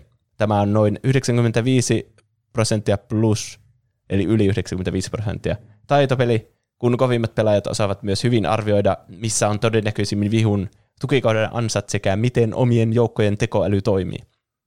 Tässä saattaa olla joku PvP-elementti. Se PvE on se pieni lisähomma, josta voi kerätä hieman lisää resuja, kun on turhaa lössiä pihassa. Boom Beach, mielestäni välipeli. Tuossa voi antaa yksiköille komentoja keskellä taistelua, mutta mielestäni aivan liian grindaava gameplay, rahan tekeminen. Eikö teille tullut mieleen verrata mikromaksuja mobiilipeleissä esim. keräilykorttipeleihin, lootboxeihin tai DLC-kasoihin sen sijaan, että lähdette siitä, että tämä on niin kauhea. Kuitenkin toisin kuin Fifassa, näitä pystyy nauttimaan ilman, että grindaa 30 tuntia viikonlopussa. Clash Royale, erittäin kilpailuhenkinen ja aikaa plus rahaa menee helposti paljon, joten en asena enää uusiksi. Taidolla voi päivityksiä kirjaa, eli jos vihuilla on plus yksi ukot, niin taidoilla, taidolla voi tasoittaa. Ostin aikoinaan paremman laitteen pelin takia, kun kännykän ruutu ei riittänyt olemaan riittävän tarkka esim. taikojen ajoittamisessa kautta asettamisessa. Valaista. Uskokaa pois, että 110 E-paketti ei ole edes kovin paha. Ja Supercell-peleissä sellainen harvemmin menee heti. Koittakaa asentaa sekunniksi sellainen peli kuin Idle Heroes ja katsokaa millaisia eri paketteja siellä saa ostaa mielestäni hyvä esimerkki aasialaistyyppisestä Grindatonista, missä valat voittavat. No joo. Siinä tuli kyllä asia. Hyviä pointteja noista peleistä, kun eihän me, mä vaan testasin niitä silleen niin kuin jonkin aikaa, niin. niin kuin ehkä päivän tai pari pelppi per peli. Tässä nyt tapahtuu niin käytännössä tämä käyttäjäarvostelu, että niin. Juuso oli pelannut niitä vähän aikaa ja me ei olla Penen kanssa pelattu niitä ikinä. Ja sitten Te me bashattiin yhdessä niin. kaikki. Niin. No niin. Kyllähän me verrattiin vähän niinku, kaik- tai siis samalla laillahan on niinku DLC ja lootboxit ja keräilykorttipelit, niin onhan ne ihan sama asia kaikki nuo. Niin. No DLC, jos os, tietää mitä ostaa niinku sen niinku lisäksi sen nykyisen peli. Joku vaikka Last of Us Left Behind, niin on kokonaan uusi tarina ja sekin on niinku DLC, niin, ja. niin eihän semmoinen nyt siihen voi verrata, mutta niinku vaikka Fortnite-skinit ja ne kaikki, että loppuu aika nopeasti osta äkkiä näitä valuuttoja ja lisää, niin, niin. kaikkihan on se, sille samalla viivalla semmoisia vähän shadeja, taktiikoita. Mm. Ja jos sanoit, että 110 euroa ei ole edes kovin paha, niin kyllä, onhan se aika paha tuommoisesta kännykkäpelistä. Olisi se ainakin mulle aika paha. Että ei se, mä tiedän, onko se niinku hyvä, että on vielä pahempia kännykkäpelejä olemassa. Niin. Että en mä tiedä, onko se niinku Supercellille niinku pelastus siinä mielessä. Mä en ole hirveänä ole kännykkäpeleihin tutustunut. Että. Joo, mulla ei tule kännykällä pelattua oikeastaan mitään. Joskus silloin, joskus vuosia sitten pelasin jotakin pelejä, mutta ei ole pitkään aikaan kyllä tullut pelattua. Mm. Mutta tuo on kyllä varmasti ihan totta, että niissä pystyy niin tuommoista, miten sanottiin, insinöörihaasteina ajattelemaan, että mitä pitää rakentaa milloinkin ja mihinkin ja missä järjestyksessä, että varmaan siitä tulee niin taitoaspektia jonkin verran. Niin, jopa siinä heideissä. Niin. Niin, tämä hyviä pointteja. Sitten tämä tuli Instagram-viestillä. Oli pakko tulla kommentoimaan uusina podcastina, jossa käsittelitte Supercelliä. Huomaa, että ette ole pelanneet heidän pelejään, mutta ymmärrän näkökulmanne asioihin, sillä katsotte pelejä ulkopuolelta ja onhan perimmäinen tarkoitus tuottaa rahaa. Supercellin peleissä on vähän rahastusta verrattuna muihin saman genren kopioihin. Suoraan sanottuna melkein kaikki asiat oli ulkopuolisen näkökulmasta. olen pelannut kaikkia heidän pelejään, mutta en ikinä maksanut yhtään mitään ja tunteja on kulunut ihan ketusti. Aika sekavaa ja vaikea kirjoittaa, mitä oikeasti meinaa, mutta melkein suutun teidän ajatuksistanne, Aivan. mutta samalla ymmärrän ne. Niin. No ne oli meidän ajatuksia ja Kyllä. yritettiin me olla sille rehellisiä, että mikä meidän niin kuin, näkökulma tähän on. Niin. Aika ulkopuolinen kyllä. Niin, ei me ihan hirveästi oltu perehdytty noihin peleihin. Niin. Ja niin, kyllähän ihmiset pelaa noita, il- ne on ilmaispelejä, kyllä monet pelaa niitä ilmaiseksi. Niin. Ja varmasti tosi paljonkin, että joku oli saanut ne kaikki kortitkin ja kaikkea siinä. Mm. Niin, niin ehkä me kritisoitiin enemmän sitä, että sillä, koska se tekee sitä rahaa. Sehän oli, se myytiin jollakin miljardeilla euroilla se Supercell. Niin. Niin kyllähän ne myös jotkut ostaa niitä 110 euron paketteja. Niin, Eh. siis siellä on, että siksihän siihen menee aikaa ilmaiseksi pelata, koska sitten rahalla voi skipata kaiken ajan. Niin. Että ehkä me kritisoitiin sitä, että niiden kohdeyleisö, mi- mitä ne tavoittelee, niin on kuitenkin ne, ketkä addiktoituu siitä sitten paljon. Mm. Ja Vaakku 666 laittaa, että Twilightissa oli eeppinen lopputaistelu, ja sitten ku, kun se loppu, niin kaikki olikin hengissä ja selvisi, että Alice katsoi tulevaisuuden ja näytti Voltureille tappelun tapahtumat ja ne luovutti. Okei. Okay. Tuossa tuli spoileri, mutta mä en tiedä yhtään, mistä tuossa puhutaan sittenkin. Kaik- kaikki olikin hengissä, sen mä tajusin. niin, mutta oli myös tappelu, joka oli näky. Niin. Munapuolo laittaa Roben kommenttiin Barney Stinsonin työstä. Barneyn työkuva kyllä paljastui sarjan aikana. Sitten on pilkku ja sitten on tämmöinen pitkä sensuuripalkki, jota mä en ikinä avannut. Ah, mä avasin sen. Tota, mä en tiedä, onkohan tuo edes niinkö, se- siis se on spoileri semmoisille, jotka haluaa yllättyä siitä vitsistä sitten siinä eloku- elokuvassa, sarjassa. Niin. Mutta kyllä kun mä luin tuon, niin huomasin, että näinhän se oli. En No. muistanut tuo, että se oli hyvä tarkennus. No niin. Mr. Nobody laittaa, kuuntelin Supercell-jakson uudestaan ja puhuitte, että Clash Royaleissa korttien päivitykset olisivat turhia, mutta pelaajien valinta menee pokaalin mukaan, ei korttien tason mukaan. Niin kuin me sanottiin, että ne paranee, niin sitten vastustajatkin paranee ja sä oot periaatteessa yhtä huono verrattuna vastustajien yhtä hyvä. Ah, Mutta tuo, jos mä ymmärrän oikein, niin tuo pokaali on sitten vähän niin kuin se sun kokonaisleveli. okei. Okay. Että sitten niin kuin taktiikalla on sitten väliä, että pärjätkö sä niille oman tasoisillesi paremmin. Niin kai. Eli varmaan vähän niin kuin RuneScapeissa voi niin kuin olla, kehittää pelkästään STR ja sitten olla pienilevellinen niin kuin kokonaisuudessaan. Mm. Sitten Murdoch laittaa, tuli mieleen tuosta elokuvien yksin katsomista kotona. Jos niin sattuu käymään, niin tulee helposti selattua puhelimella tai koneella lef- pätkiä leffasta esim. YouTubesta ja lukea, mitä porukka on kirjoittanut siitä. Se on vähän sama kuin kaverien kanssa pu- puiminen. Niin. Se on kyllä totta. Kyllä mullakin tulee monesti tehtyä noin, jos katsoo jonkun elokuvan. Niin, että vaikka me puidaan sitä, niin sitten sen lisäksi vielä. Se on kyllä tosi hauska. Ihmiset Mm. tekee paljon jotain videoesseitäkin jostakin uusista niin. elokuvista. Ja semmoisia pitkiä arvosteluja, niin kuin Roope on katsonut niitä, kuka niitä tekee? Red Letter Media. Tai se, jo- kukahan se on se outo tyyppi, joka kidnappaa niitä naisia sinne kellariin tai jotain. Siellä on niitä, niin, niitä. pizza-rolleja. Sitten, siis niitä Red Letter Media videoita mä oon jonkun kattonut. En kyllä kovin paljon. Se oli joku eri tyypin se niin tuntien ja Ai jaa. tuntien. Mä jotenkin kokeen kuvittelin, että se on se Red Letter Media. Ah, ei, se oli, se oli eri tyyppi. Okei. Okay. Si- niin, Star Warsista mä jouduin semmoisen kauhean oravan pyörään. Niin. Sitten mitäs muita viestejä ja aiheehdotuksia meillä on tullut. Mä ehkä skippailen näistä osaan, kun näitä on niin paljon. Ja. Valitettavasti. Me nauhoitettiin viimeksi torstaina, niin sitten meillä on nyt puolitoista viikkoa näitä Niin. viestejä.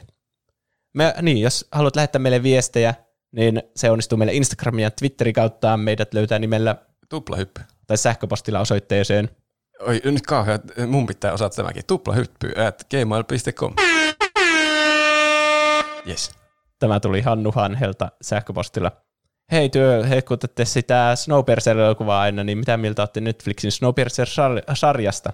Ja sitten kun puhuitte Obi-Wan ja Darth Vaderin miekkailusta, niin se näyttää paskalta sen takia, koska ne miekat oli todella hauraita ja heikkoja. Eli he eivät voineet lyödä niitä ollenkaan kovaa, ja kuvauksissa menikin niitä monta, monia rikki. Puhukaa podcastissa Halo-peleistä, etenkin nyt kun se on pinnalla Halo 3 PC-portin ansiosta ja Battlefieldistä. Terveisin Hannu Hanni. En ole katsonut Snowpiercer-sarjaa, En mutta mäkään. kyllä mua kiinnostaa se. Mä oon meinannut alkaa katsomaan, mutta sitten mä oon miettinyt, että mä en ole nähnyt sitä elokuvaa, että pitäisikö mun katsoa elokuvaa ja sitten sitä sarjaa, vai pitäisikö mun alkaa katsoa sarjaa ilman, että mä oon nähnyt sitä elokuvaa. En tiedä. Niinpä. Mä, mulla on semmoinen käsitys, että se on niinku joku prequel ehkä siihen elokuvaan, jos ei se sitten ole ne samat tarinat. Mm. Mutta yleensä kannattaa katsoa siinä järjestyksessä, ne on tullut. Niin, Ja tuo oli kyllä hauska tuo Obi-Wan ja Darth Vader juttu. Se selittää kyllä paljon. kyllä. Miksi ne ei ole hommannut kestävämpiä tarvikkeita? Niin, liittyy, jotenkin siihen, mistä sä puhuit, se retroskooppaus. niin se rot- rotoskooppaus. Niin.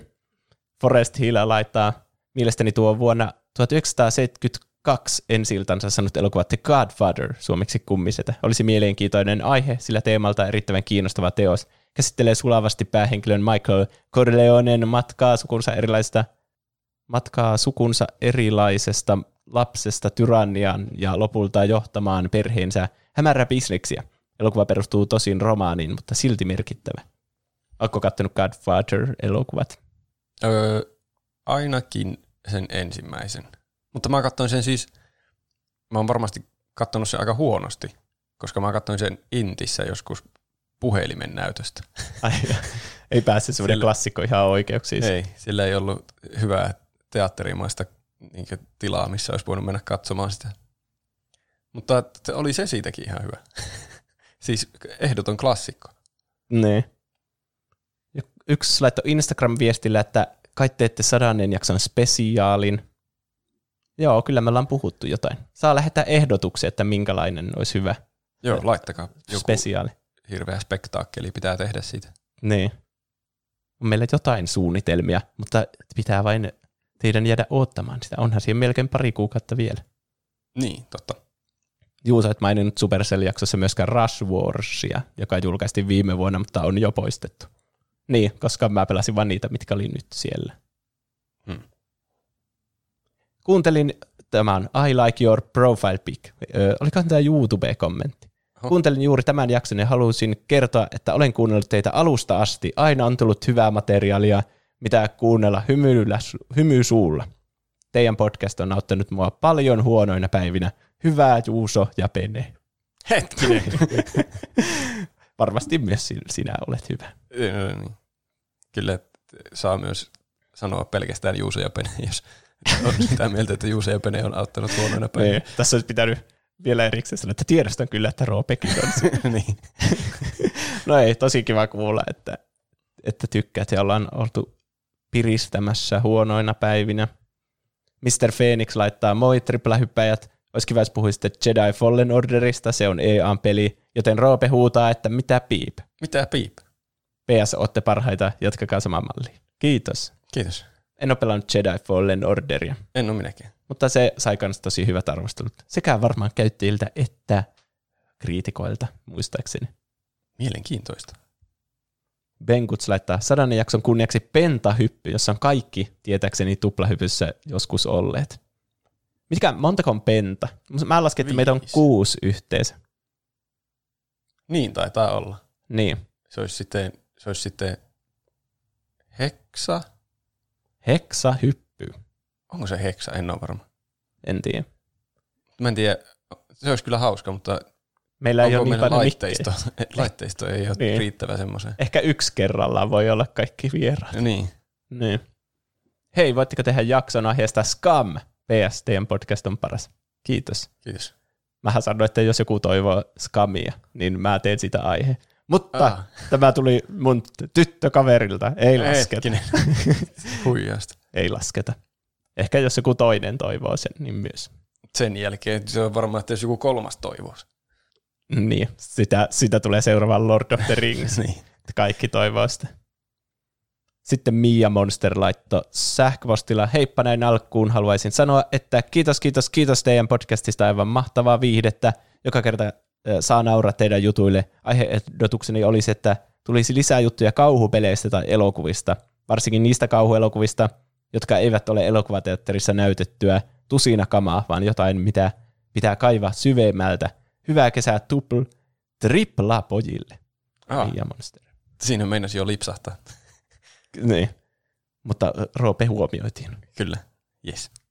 Niin, en tiedä, olen mä kattonut kauhuelokuvia. Jotkut niistä ei varmasti ole näytetty elokuvateattereissa. Mä en tiedä yhtään, mitkä olisi tai ei olisi näytetty elokuvissa, mitä mä olisin nähnyt. Niin, Siitä pitäisi ottaa ihan selvää. niin. Mutta Mutta kyllä kauhuelokuvista voisi puhua. kaikista kauhupeleistä ja kauhuelokuvista. Niin. Niitä tulee säästeltyä mukaan Halloweenia varten, mutta se on vain yksi viikko. Ei niitä voi kaikkia käydä siinä läpi. niin. Ja sitten mä luen vielä yhden viestin. Anteeksi niille, kenen ei luettu, mutta niitä oli nyt niin paljon. Aiheehdotukset kyllä on ylhäällä kaikki.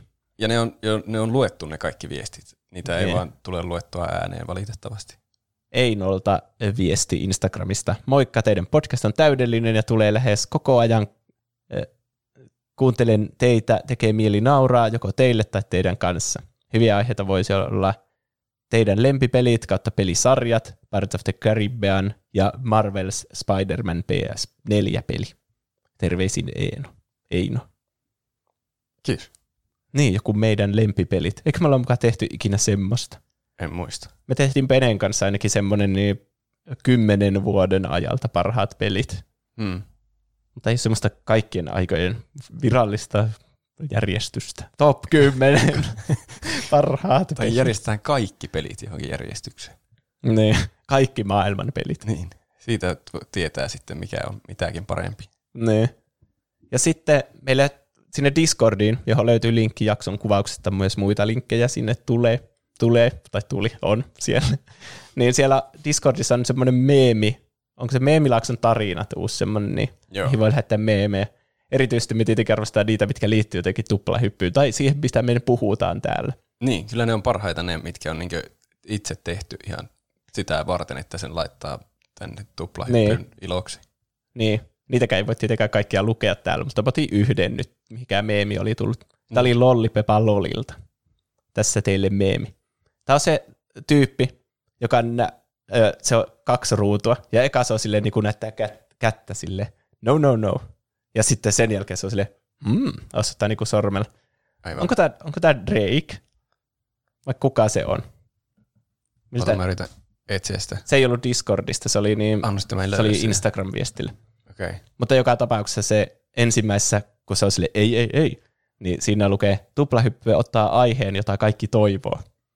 Ja sitten siinä, missä se osoittaa nuo suora sormella eteenpäin ja on sille, mm, niin siinä lukee tuplahyppy ottaa absurdeimman aiheen, mitä keksii.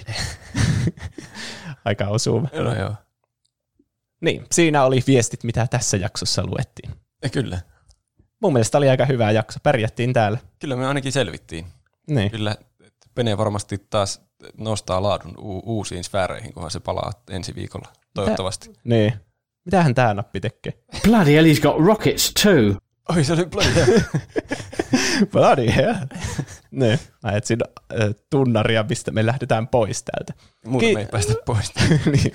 Kiitos kaikille, jotka kuuntelitte. Kiitos, Kiitos, kaikille, kiitos. jotka lähetitte viestiä. Kiitos kaikille, jotka antoi Aitunessa arvion. Meillä on Aitunessakin alettu nousemaan paljon siellä listoilla. Se on hienoa. Niin, kiitos. Tämä on tosi mukavaa tehdä tätä joka viikko. On. Mm. Siinä oli varmaan hyvät loppupuheet. Nyt mä painan tosta. Oi, se onnistui. Se lähti pyörimään. Palataanko aiheeseen ensi viikolla? Näin tehdään. Nähdään ensi viikolla. Kyllä. Tässä on yllättävän paljon aikaa ilman peneä. Ai, ei ole kolmatta ihmistä. Hei hei! Heippa.